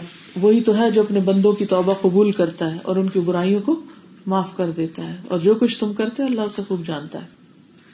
رسول اللہ صلی اللہ علیہ وسلم نے فرمایا تم سے پہلے لوگوں میں سے ایک آدمی کا ذکر ہے کہ وہ ایک کھوپڑی کے پاس سے گزرا جیسے قبرستان سے۔ اس نے اس کی طرف دیکھا اور اپنے آپ سے باتیں کرنے لگا۔ یعنی ہوتا نا جب آپ کو مردہ دیکھیں یا کوئی کھوپڑی یا کوئی ہڈیاں یا کوئی ایسی چیز، تو دل کی حالت بدل جاتی ہے۔ ایک عجیب دل نرم سا بھی ہو جاتا ہے۔ وہ کھوپڑی دیکھ کے کہنے لگا، اے میرے رب، تو بڑا ہی عظیم ہے اور میں بڑا کمزور ہوں۔ کیونکہ انسان کو اپنا آپ بھی تو نظر آتا ہے نا کہ کل میرے ساتھ کیا ہونے والا ہے۔ تو بار بار بخشنے والا ہے اور میں بار بار گناہ کرنے والا ہوں۔ ہمیں اکثر لوگ یہ کہتے کہ اللہ، کب سیدھے ہوں گے ہم؟ ہم سے ہر وہ غلطیاں ہوتی ہیں۔ پھر وہ اللہ کے سامنے سجدے میں گر پڑا۔ تو غیب سے آواز آئی اور کہا گیا کہ اپنا سر اٹھاؤ۔ تو بار بار گناہ کرنے والا ہے اور میں بار بار بخشنے والا ہوں۔ تو اس نے اپنا سر اٹھایا اور اللہ تعالیٰ نے اس کو بخش دیا۔ تو ایز لانگ ایز ہمارے اندر وہ آجزی اور ندامت اور شرمندگی۔ اللہ، ہر وقت غلطیاں کرتے ہیں۔ تو اللہ سبحان و تعالیٰ بھی ہر وقت بخشنے والا ہے۔ اس کے لیے کچھ مشکل نہیں۔ اصل مشکل ہمارے اندر ہے۔ ہم اعتراف نہیں کرتے اور پھر کہتے ہیں اچھا اتنی دفعہ تو غلطی کر لی، اب کس منہ سے جائیں توبہ کرنے؟ نہیں، اسی منہ سے جائیں جس سے غلطی کی ہے۔ نبی صلی اللہ علیہ وسلم نے فرمایا، اگر تم اتنے گنا کرو کہ آسمان کے کنارے کو پہنچ جائے، بھر جائے، اتنے غلطیاں کر چکے ہو۔ پھر تم توبہ کرو گے تو اللہ تعالیٰ تمہیں معاف کر دے گا۔ اللہ جمیا اس کے لیے کچھ مشکل نہیں۔ وہ ہمارے تصور سے بہت بڑا ہے۔ اس کی رحمت بھی بہت بڑی ہے۔ بجائے اس کے انسان کڑتا رہے، جلتا رہے، یہ میری غلطی کی وجہ سے یہ رکاوٹ آ گئی، وہ مسئلہ ہو گیا۔ اب میں تو کچھ کر ہی نہیں سکتا زندگی میں ڈپریشن میں چلا جائے اور مایوسی میں۔ نہ ہو گئی بس توبہ کی طرف توجہ زیادہ ہو جائے اور نیک کاموں کی طرف اور اصلاح کی طرف۔ اللہ سبحانہ تعالیٰ اتنا خوش ہوتا ہے جیسے کسی کو صحرا میں اس کا اونٹ مل جائے کھونے کے بعد۔ رسول اللہ صلی اللہ علیہ وسلم نے فرمایا لوگوں اللہ سے توبہ کرو۔ میں دن میں سو بار اللہ سے توبہ کرتا ہوں۔ حالانکہ آپ کے تو کوئی گناہ بھی نہیں تھے۔ تو اپنی عادت بنا لے کہ کم از کم دن میں سو بار استغفار ضرور کریں۔ پھر میں ان کم لن تب لو دری فتدرونی ولن تب لو نفعی فتنفعونی۔ کہ تم میرے نقصان کو نہیں پہنچ سکتے، مجھے کوئی نقصان نہیں دے سکتے اور نہ تو مجھے کوئی نفع دے سکتے ہو۔ یعنی بندہ اللہ تعالیٰ کو کچھ نہیں بگاڑ سکتا اور اس کو کچھ بھی نہیں دے سکتا۔ تو یہ یاد رکھنا چاہیے کہ نفع نقصان کا مالک صرف اللہ ہے، اللہ۔ اور وہ اپنے بندوں سے بالکل بے نیاز ہے۔ اسے بندوں کی کسی چیز کی ضرورت نہیں، نہ کسی کی عبادت کی، نہ سجدوں کی، نہ تصویر کی، کسی بھی چیز کی۔ اس لیے ہمیں اسی کی طرف رجوع کرنا چاہیے اور اس کے علاوہ کسی اور سے نہیں مانگنا چاہیے اور کسی اور کی طرف نہیں جھکنا چاہیے۔ اور پھر ساری مخلوق بھی اللہ کا انکار کر دے، کفر کر لے تو بھی اللہ کو نقصان نہیں۔ اور ساری مخلوق سب سے زیادہ اتاد گزار فرما بردار بن جائے تو بھی اللہ تعالیٰ کو کوئی فائدہ نہیں۔ اللہ تعالیٰ فرماتے ہیں، ولا كالذين يسارعون في الكفر انهم لن يضروا الله شيئا۔ اور وہ لوگ تجھے غم زدہ نہ کریں جو کفر میں جلدی کرتے ہیں، بھاگتے دوڑتے ہیں۔ وہ اللہ کو ہرگز کچھ نقصان نہیں دیں گے۔ پھر جو اللہ کے راستے میں جد و جہد کرتا ہے، کوشش کرتا ہے، وہ بھی اس کے اپنے فائدے کے لیے اللہ کو کچھ فائدہ نہیں۔ اگر ہم دس لوگوں کو مسلمان کر لیتے ہیں، تو اس کا فائدہ ہمیں ملے گا، وہ بینیفٹ ہم تک پہنچ۔ اللہ تعالیٰ کو کوئی فائدہ نہیں کہ اچھا دس لوگ زیادہ ہو گئے اس میں۔ ساری کائنات اس کے آگے جھکی ہوئی ہے، اس کی تصویر کر رہی ہے، اس کی بات مان رہی ہے۔ چند بندے اگر نہیں مان رہے تو اس کا کیا نقصان ہے؟ کچھ بھی نہیں۔ پھر فرمایا، ومن جاہد فانما يجاهد لنفسه ان الله لغني عن العالمين۔ جو جہاد کرتا ہے، جد و جہد کرتا ہے، محنت کرتا ہے، کوشش کرتا ہے، وہ اپنے فائدے کے لیے کرتا ہے۔ بے شک اللہ ساری دنیا والوں سے بے نیاز ہے۔ اگر کوئی شکر کرتا ہے تو اپنے لیے کرتا ہے، نہ شکری کرتا ہے تو اللہ کو کوئی نقصان نہیں دے سکتا۔ پھر فرمایا، یا عبادی، لو ان اول کم و آخر کم و انسکم و جن کم آخر تک کہ اگر تم بندے، انسان اور جن، اول، آخر پہلے آنے والے اور بعد میں آنے والے ایسے شخص کی طرح ہو جائیں جس کا دل سب سے زیادہ متقی تو بھی اللہ تعالیٰ کی بادشاہی میں کوئی اضافہ نہیں۔ کیونکہ ہر چیز پر اس کی حکومت چھائی ہوئی ہے۔ للہ ملک السماوات والارض وما فیہن وهو على كل شيء قدیر۔ سورۃ المائدہ 120 اللہ ہی کے لیے آسمانوں اور زمین کی بادشاہت اور اس کی بھی جو ان میں ہے۔ ہر چیز کا مالک وہ ہے اور وہ ہر چیز پورا اختیار بھی رکھتا ہے، قدرت بھی رکھتا ہے۔ تو اس لیے اگر کوئی اللہ کو دے گا تو وہ بھی اسی کی چیز ہے نا جو اس کو دے گا، جیسے ہم سب کا خیرات کرتے ہیں۔ تو وہ اپنے پاس سے تھوڑی کر رہے ہوتے ہیں۔ وہ بھی تو اللہ ہی کی دین ہے نا جو ہمیں ملی ہوئی ہے۔ یعنی اگر ہم اپنا سب کچھ بھی دے اگر اپنی جان بھی دے دے نا، تو کیا دیا؟ یہ جان دی کس نے دی؟ اسی کی تھی، واپس چلے گی اس کے پاس۔ ہمارا تو کچھ بھی نہیں اس میں۔ تو کبھی دے کے یہ نہ سوچے اچھا میں نے اپنی چیز دے دی، وہ بھی تو مجھے بھی تو اللہ نے دی تھی نا، میری اپنی کہاں سے تھی؟ تو اس سے دینا بھی آسان ہو جاتا ہے اور انسان خوشی سے دیتا ہے پھر۔ تو اگر سارے لوگ اولیاء اللہ بن جائیں، متقی پرہیزگار بن جائیں، تو بھی اللہ تعالیٰ کو کوئی فائدہ نہیں۔ اور سارے لوگ سخت بدکار بن جائیں تو بھی اللہ تعالیٰ کا کچھ نقصان نہیں۔ اے میرے بندو، یا عبادی، لو ان اولکم واخرکم وانسکم وجنکم ولا افجر قلب رجل واحد منکم۔ کہ اگر اول و آخر جن و انس، اس آدمی کی طرح جو سب سے زیادہ برا بدکار ہے، تو بھی اللہ تعالیٰ کو کچھ بھی نقصان نہیں۔ اصل میں نا اگر ہم اللہ تعالیٰ کی قدر پہچان جائیں، اس کو مقام پہچان جائیں تو یہ سارے اشکال دور ہو جائیں۔ ہوتا یہ کہ ہم اللہ تعالیٰ کو بندوں کی طرح سمجھنے لگتے ہیں۔ کہ اگر ہم کسی کو فائدہ نہیں دیں گے تو اس کا نقصان ہو جائے گا، اور اگر کسی کی بات نہیں مانیں گے تو اس کا کچھ بگڑ جائے گا۔ اللہ تعالیٰ کے ساتھ ایسا کچھ بھی نہیں ہے۔ پھر اسی طرح اگر سارے کھلی زمین میں کھڑے ہو کر اللہ تعالیٰ سے ہر چیز مانگے اور اللہ تعالیٰ سب کو دے یعنی زمین پر کتنے لوگ ہوں گے تقریباً؟ کسی کو چنداز زمین کی آبادی کتنی؟ فائیو ٹو سکس بلین اگر یہ سارے کے سارے باہر نکل کے اللہ تعالیٰ سے دعائیں مانگنے لگے اور اتنا مانگے اتنا مانگے جو ان کو چاہیے۔ کہ اللہ سارے زمین بھر سونا مجھے دے دے۔ کوئی کہے کہ مجھے آسمان بھر سونا دے دے۔ کوئی کچھ مانگے، کوئی کچھ مانگے۔ اور اللہ تعالیٰ سب کو دے دے سارے بلین ٹریلین کو۔ پھر بھی کچھ کمی نہیں ہوگی۔ اس لیے کہ پھر بھی وہ اسی کی ملکیت ہے۔ ہم نہیں مالک ان چیزوں کے، جو ہمیں ملے بھی۔ اصل کنٹرول تو اسی کے پاس ہے۔ تو اس لیے اس کے بادشاہ میں کچھ کمی بھی نہیں ہوتی۔ اور جیسے اس روایت میں آتا ہے نا کہ جیسے سوئی کو سمندر میں داخل کر کے باہر نکالے تو سمندر میں کیا کمی آئے گی؟ اتنی بھی نہیں آئے گی۔ جتنی سمندر کے پانی میں سے کمی آتی۔ حدیث میں آتا ہے اللہ تعالیٰ کا ہاتھ بھرا ہوا ہے، اسے کوئی خرچ کم نہیں کرتا۔ جو دن رات وہ کرتا رہتا ہے۔ کیا تمہیں معلوم ہے کہ جب سے زمین و آسمان کو اس نے پیدا کیا، کتنا کچھ خرچ کر دیا؟ اس سارے خرچ نے اس میں کوئی کمی نہیں کہی جو اس کے ہاتھ میں ہے۔ اس کا عرش پانی پر تھا اور اس کے دوسرے ہاتھ میں ترازو ہے جسے وہ اٹھاتا اور جھکاتا رہتا ہے۔ یعنی ایک ہاتھ میں اس کے سارے خزانے ہیں جن میں سے وہ جو بھی خرچ کرتا کمی نہیں آتی دوسرے ہاتھ میں ترازو۔ انما یہ امال حکم احسی حال حکم وفی کم یہ تمہارے اعمال ہیں کہ جن کو میں مکمل طریقے سے گن کر محفوظ کر رہا ہوں، نہ اس میں کوئی اضافہ ہوگا، نہ کمی۔ یار اب جو بھی ہم کرتے ہیں، گن گن کے رکھا جا رہا ہے۔ اللہ اکبر۔ گن گن کے۔ ہمیں نہیں پتا آج تک ہم نے کتنے پیسے اللہ کے رستے میں دی کچھ پتا کسی کو؟ کوئی آپ اپنے بینک کا بیلنس تو چیک کر سکتے ہیں۔ اس کی اسٹیٹمنٹ دیکھ سکتے ہیں، آن لائن دیکھ سکتے ہیں۔ مختلف ایپس کے ذریعے آپ اپنا ریکارڈ مینٹین کر سکتے ہیں۔ لیکن آج تک آپ نے اللہ کے راستے میں کیا دیا؟ آپ کو نہیں یاد۔ کچھ یاد۔ لیکن اس کے ہاں ایک ایک پینس تک لکھا ہوا ہے۔ کس نے کتنا دیا؟ حدیث کا یہ حصہ بڑا ہی اہم ہے۔ اے میرے بندو، انما کا لفظ یاد رکھے پچھلی دفعہ میں نے آپ کو حسر کا بتایا تھا کہ یہ تمہارے اعمال کے سوا کچھ بھی نہیں۔ ان کو مکمل طریقے سے گن کر حفاظت کے ساتھ رکھ رہا ہوں۔ گن گن کے۔ نہ اس میں اضافہ ہوگا نہ کمی۔ کوئی اور اس میں کچھ بھی نہیں کر سکتا، کوئی لوٹ مار نہیں کر سکتا۔ احسی لکم۔ پورے اسٹیٹسٹکس جمع۔ ان کی کوانٹٹی ان کی کوالٹی ان کے ہر چیز، سب کچھ لکھا ہوا ہے۔ کتنے کپڑے پہنے، کتنے کھانے کھائے، کتنی بوسٹنگ کی، کتنی کس کی مدد کی ایون کتنی تلاوت کی، کتنے حرف پڑے کیونکہ ہر حرف پہ دس نیکیاں ملنے والی ہیں تو گنے ہوئے سارے۔ آپ چاہیں تو اور بڑھا لیں۔ کتنی دفعہ لا الہ الا اللہ کہا۔ اور اسی طرح برائیاں بھی۔ کتنے جھوٹ بولے، کتنی غیبتیں کی۔ سب کچھ لکھا ہوا۔ اور پھر تم وفی کم سب پورا پورا تمہیں واپس دے دوں گا۔ کر ہم رہے ہیں، ریکارڈ وہ رکھ رہا ہے۔ ریکارڈ وہ رکھ رہا ہے۔ اور پھر وہ سارا جمع کر کے واپس دے گا۔ تو کیا ملے گا ہم کو؟ جو ہم نے کیا۔ تو فکر کس بات کی ہونی چاہیے؟ کچھ کرنے کی۔ کہ اور کر لیں، اور کر لیں، اور کر لیں۔ لیکن ہماری فکریں کس بات کی؟ کچھ اور مال جمع کر لیں دنیا کے لیے۔ جو چھوڑ کے جانا اسے اور جمع کر لیں۔ آگے بھیجنے کی فکر کم ہے، یہاں چھوڑنے کی فکر زیادہ ہے۔ کس قدر حماقت ہے؟ کس قدر حماقت؟ وہ چیزیں جو آگے چاہیے، جو ہم ہی کو ملنی ہے، کسی نے نہیں لے جانی، ان کی کوئی فکر نہیں کہ کتنی کٹھی ہوں۔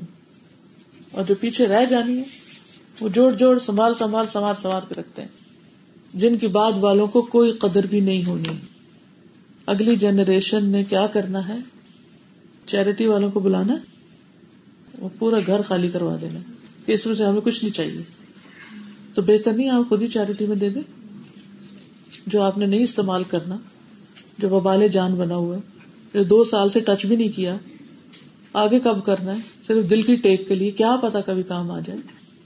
کباڑ خانہ خود ہی جمع کر کر کے رکھا۔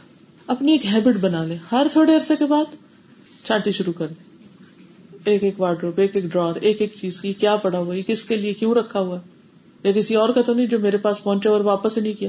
کچھ لوگوں کے اگر کچن میں الماریاں دیکھے، فضول برتنوں سے بھری ہوتی کس کی ہے جس کا آیا واپس نہیں لوٹایا۔ زحمت ہی نہیں کی، ان کے سیٹ خراب کر دیے اور اپنے کسی کام کا نہیں۔ سستی صرف، بس غفلت۔ اس بات کی پرواہ نہیں کہ کسی کی کوئی چیز امانت بھی ہو سکتی۔ کسی کا پہن لیا، ادھر سے ادھر پھینک دیا، رکھ دیا، واپس نہیں کیئر نہیں۔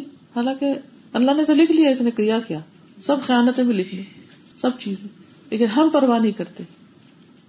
یہ تو آپ امیجن کریں، جو بھی آپ کر رہے ہیں، سب کے ریکارڈ مینٹین ہو رہے ہیں۔ اب تو آپ دیکھیے کہ اتنے اتنے کمپیوٹر سافٹ ویئر ہیں ساری کیلکولیشن سیکنڈ میں ہوتی ہے کیا ان آؤٹ ہوا؟ پورے پورے اسٹور جو ہیں، ان کے پورے ریکارڈ کمپیوٹر میں ہوتے ہیں۔ ایک آئٹم نکلتا ہے، ایک دفعہ ٹل کے اوپر جاتا ہے تو فوراً پیچھے کمپیوٹر بتا دیتے کہ اسٹور میں اتنے باقی اب تو دنیا میں اتنے حساب کتاب ہو گئے۔ پہلے تو لوگ اسٹاک گن گن کے پورے کرتے تھے نا، تو آٹومیٹکلی ہوتا جاتا ہے۔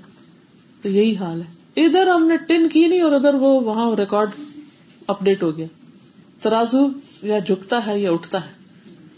چکتا رہتا ہے، اٹھتا رہتا ہے چکتا رہتا ہے، اٹھتا رہتا ہے۔ جو اچھا کرتے ہیں تو جھک جاتا ہے، برا کرتے ہیں تو اٹھ جاتے ہیں۔ اور کئی لوگ تو جھکا جھکا جھکا کے پھر ایک خرابی کریں گے کہ سب اٹھا دیں گے۔ اس لیے بہت ضروری ہے کہ ساری فکر ہماری اپنے اچھے اعمال کو بڑھانے کی ہونی چاہیے کہ بہترین سے بہترین کام کرے اور بہترین سے بہترین صدقہ جاریہ ہو تاکہ آخرت اچھی ہو، جہاں ہمیشہ رہنا ہے۔ اچھا مومن کے لیے تو ضروری نہیں اس کے نیک امال کا بدلہ دنیا میں اس کو دیا جائے۔ ملتا بھی ہے، اس کی خیر و برکت بھی ہوتی، لیکن آخرت میں سب اکٹھا کر دے رہے مگر کافر کے لیے آخرت میں کچھ بھی نہیں۔ اس کو دنیا میں لوٹا دیا جاتا ہے۔ من کان یرید حرث الاخرت نزد له فی حرثه ومن کان یرید حرث الدنیا نؤتیه منها وما له فی الاخرت من نصیب، جو کہ آخرت کی کھیتی چاہتا ہے۔ ہم اس کے لیے اس کی کھیتی میں اضافہ کریں گے اور جو کہ دنیا کی کھیتی چاہتا ہے، اسے ہم اس میں سے کچھ دے دیں گے اور آخرت میں اس کے لیے کوئی حصہ نہیں۔ ومن اراد الاخرت وسعى لها سعيها وهو مؤمن فاولئك كان سعيهم مشكورا جس نے آخرت کا ارادہ کر لیا کہ میں نے وہاں بنانا ہے، اور اس کے لیے کوشش بھی شروع کر دی۔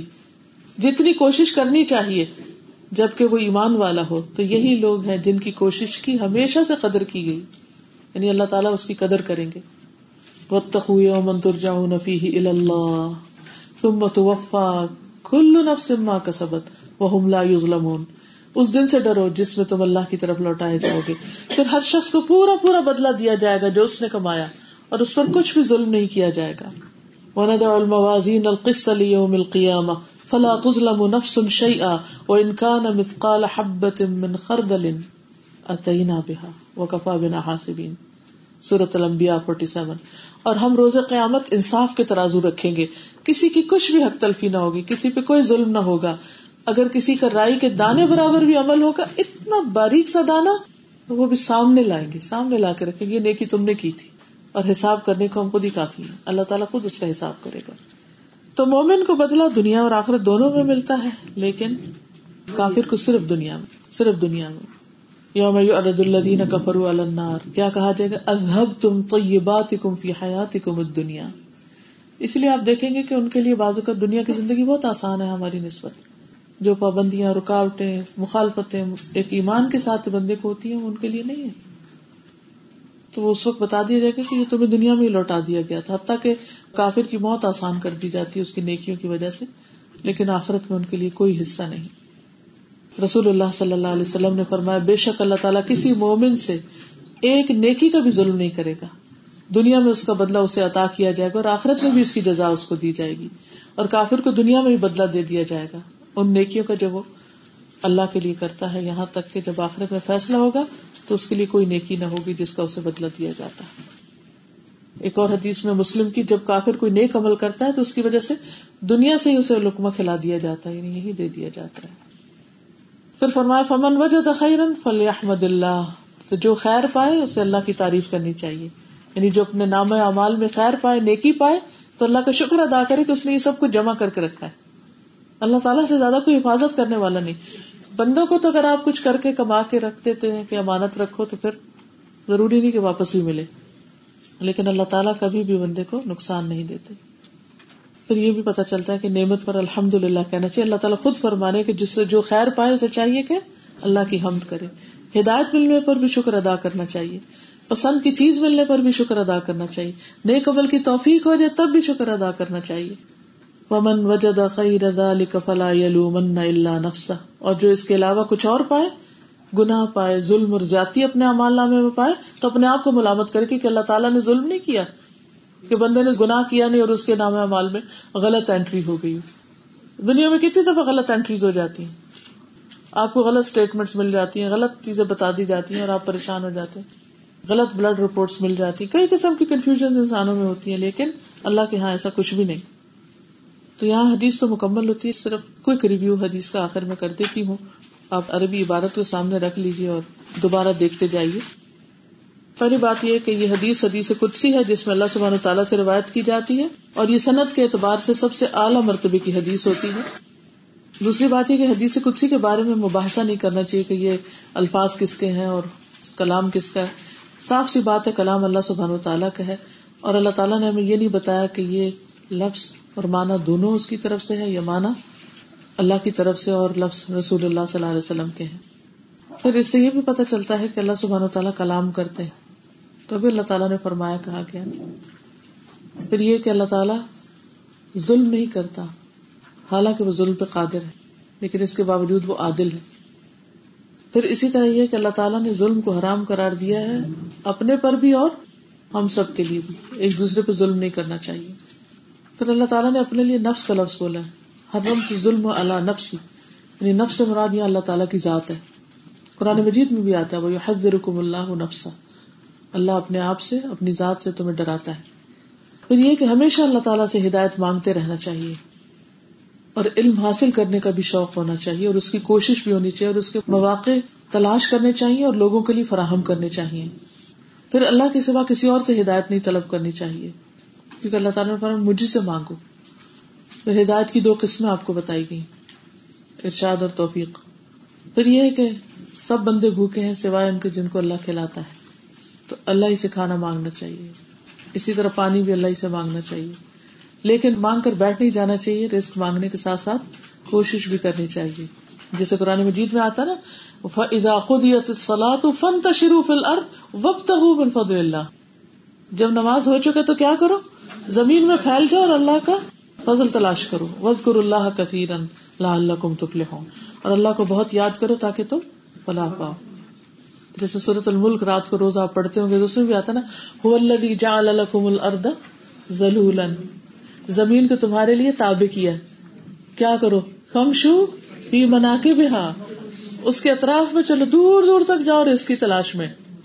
وہ کلو میں رسک ہی اور اس کا رسک کھاؤ۔ وہ ہند نشور واپسی نہیں بھولو، اسی کی طرف واپس بھی جانا۔ یعنی دنیا میں غافل ہو کے زندگی بسر نہیں کرو۔ تو رسک کی تلاش میں کہیں سفر کرنا، کہیں جانا، محنت اور کوشش یہ منع نہیں ہے۔ لیکن اللہ کو بھول کے رسک کے پیچھے پڑے رہنا اور غافل ہو جانا یہ درست نہیں۔ پھر اسی طرح یہ کہ ہمارے پاس لباس اور جو کچھ بھی ہے، یہ سب اللہ کا دیا ہوا ہے۔ چاہے ہم کپڑا پہنتے ہیں یا جوتا پہنتے ہیں یا جو بھی، ہر چیز اسی کی دی ہوئی ہے۔ پھر اللہ تعالیٰ کی مہربانی کے اس نے ہمیں مانگنا بھی سکھایا۔ پھر یہ کہ سب انسان گناگار ہیں۔ پھر یہ کہ گناہ کے بعد استغفار کرنی چاہیے۔ اپنی زبان میں بھی اور اللہ مغفر لی استغفارات پڑھ کے۔ کا نسطین میں پورا ایک چیپٹر ہے جس میں ساری استغفار کی دعائیں کٹھی کر دی گئی۔ اگر آپ کے پاس وہ کتاب ہے تو انشاءاللہ اس سے آپ کو بہت فائدہ ہوگا کہ جب دل گھبرائے فوراً استغفار کی دعائیں نکال کے پڑھنا شروع کر دیں۔ کیونکہ استغفار کرنا گناہوں کو مٹا دیتا ہے۔ چاہے وہ کتنے بڑے ہوں، آسمان تک پہنچے ہوئے پھر یہ بھی یاد رکھیے کہ کبیرہ گناہوں کے لیے خاص توبہ ہے، جن کا کفارہ بھی بازو کا دینا پڑتا ہے۔ پھر یہ کہ اللہ تعالیٰ کی بادشاہت کامل ہے۔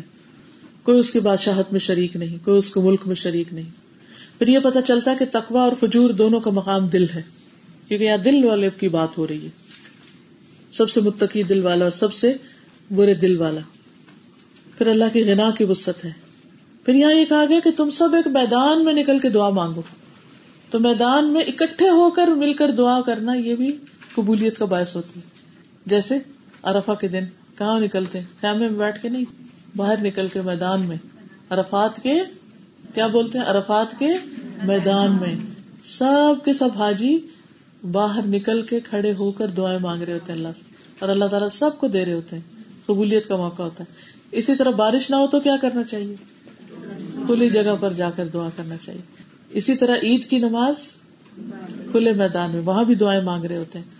جمعہ کے دن بڑی مسجد میں زیادہ لوگ اکٹھے ہو کر دعائیں مانگے تو جتنا بڑا مجمع ہوگا، اتنا بڑا۔ لیکن سنت سے کون کون سی دعائیں ثابت ہے یہی مقامات ہیں جہاں اکٹھے ہو کر دعائیں مانگی گئی تھی۔ پھر اسی طرح اللہ تعالیٰ اپنے بندوں کے اعمال کو گنتا ہے۔ دس فیسینیٹس می سو مچ کہ اچھا چھوٹی سی بھی کوئی بات کریں گے یا الحمد للہ کہیں گے تو الف بھی گنا جائے گا، لام بھی، ہا بھی، میم بھی یعنی مائنیٹ ڈیٹیل تک گنی جائے گی۔ صرف لفظ نہیں آئے نہیں، بلکہ ایک ایک حرف گنا جائے گا۔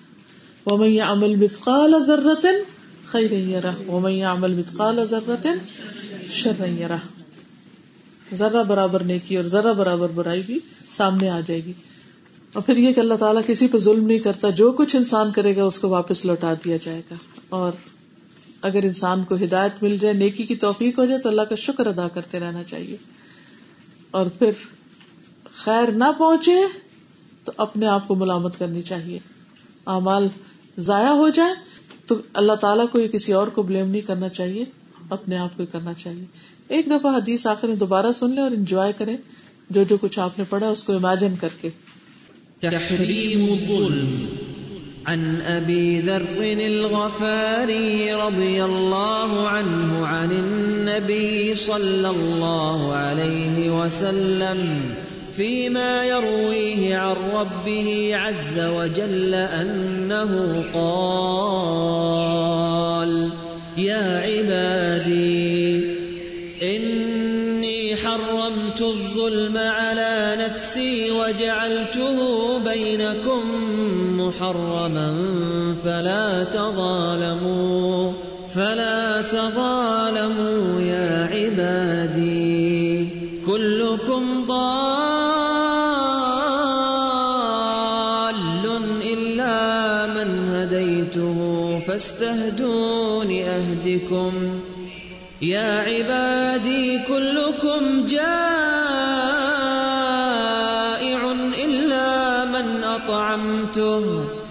فاستطعمون اطعمكم يا عبادي، كلكم عار الا من كسوته. فاستكسون اكسكم يا عبادي انكم تخطئون بالليل والنهار.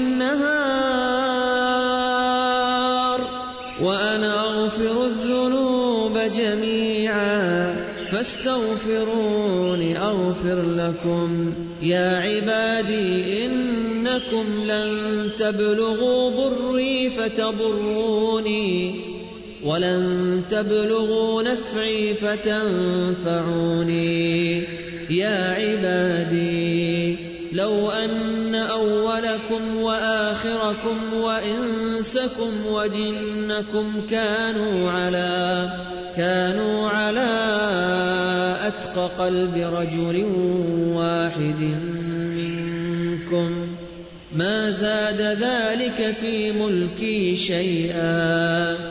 يا عبادي لو أن أولكم وآخركم وإنسكم وجنكم كانوا على أفجر قلب رجل واحد منكم ما نقص ذلك من ملكي شيئا يا عبادي لو أن أولكم وآخركم وإنسكم وجنكم قاموا في صعيد قاموا في صعيد واحد فسألوني فأعطيت كل واحد مسألته ما نقص ذلك مما عندي إلا كما ينقص المخيط إذا أدخل البحر.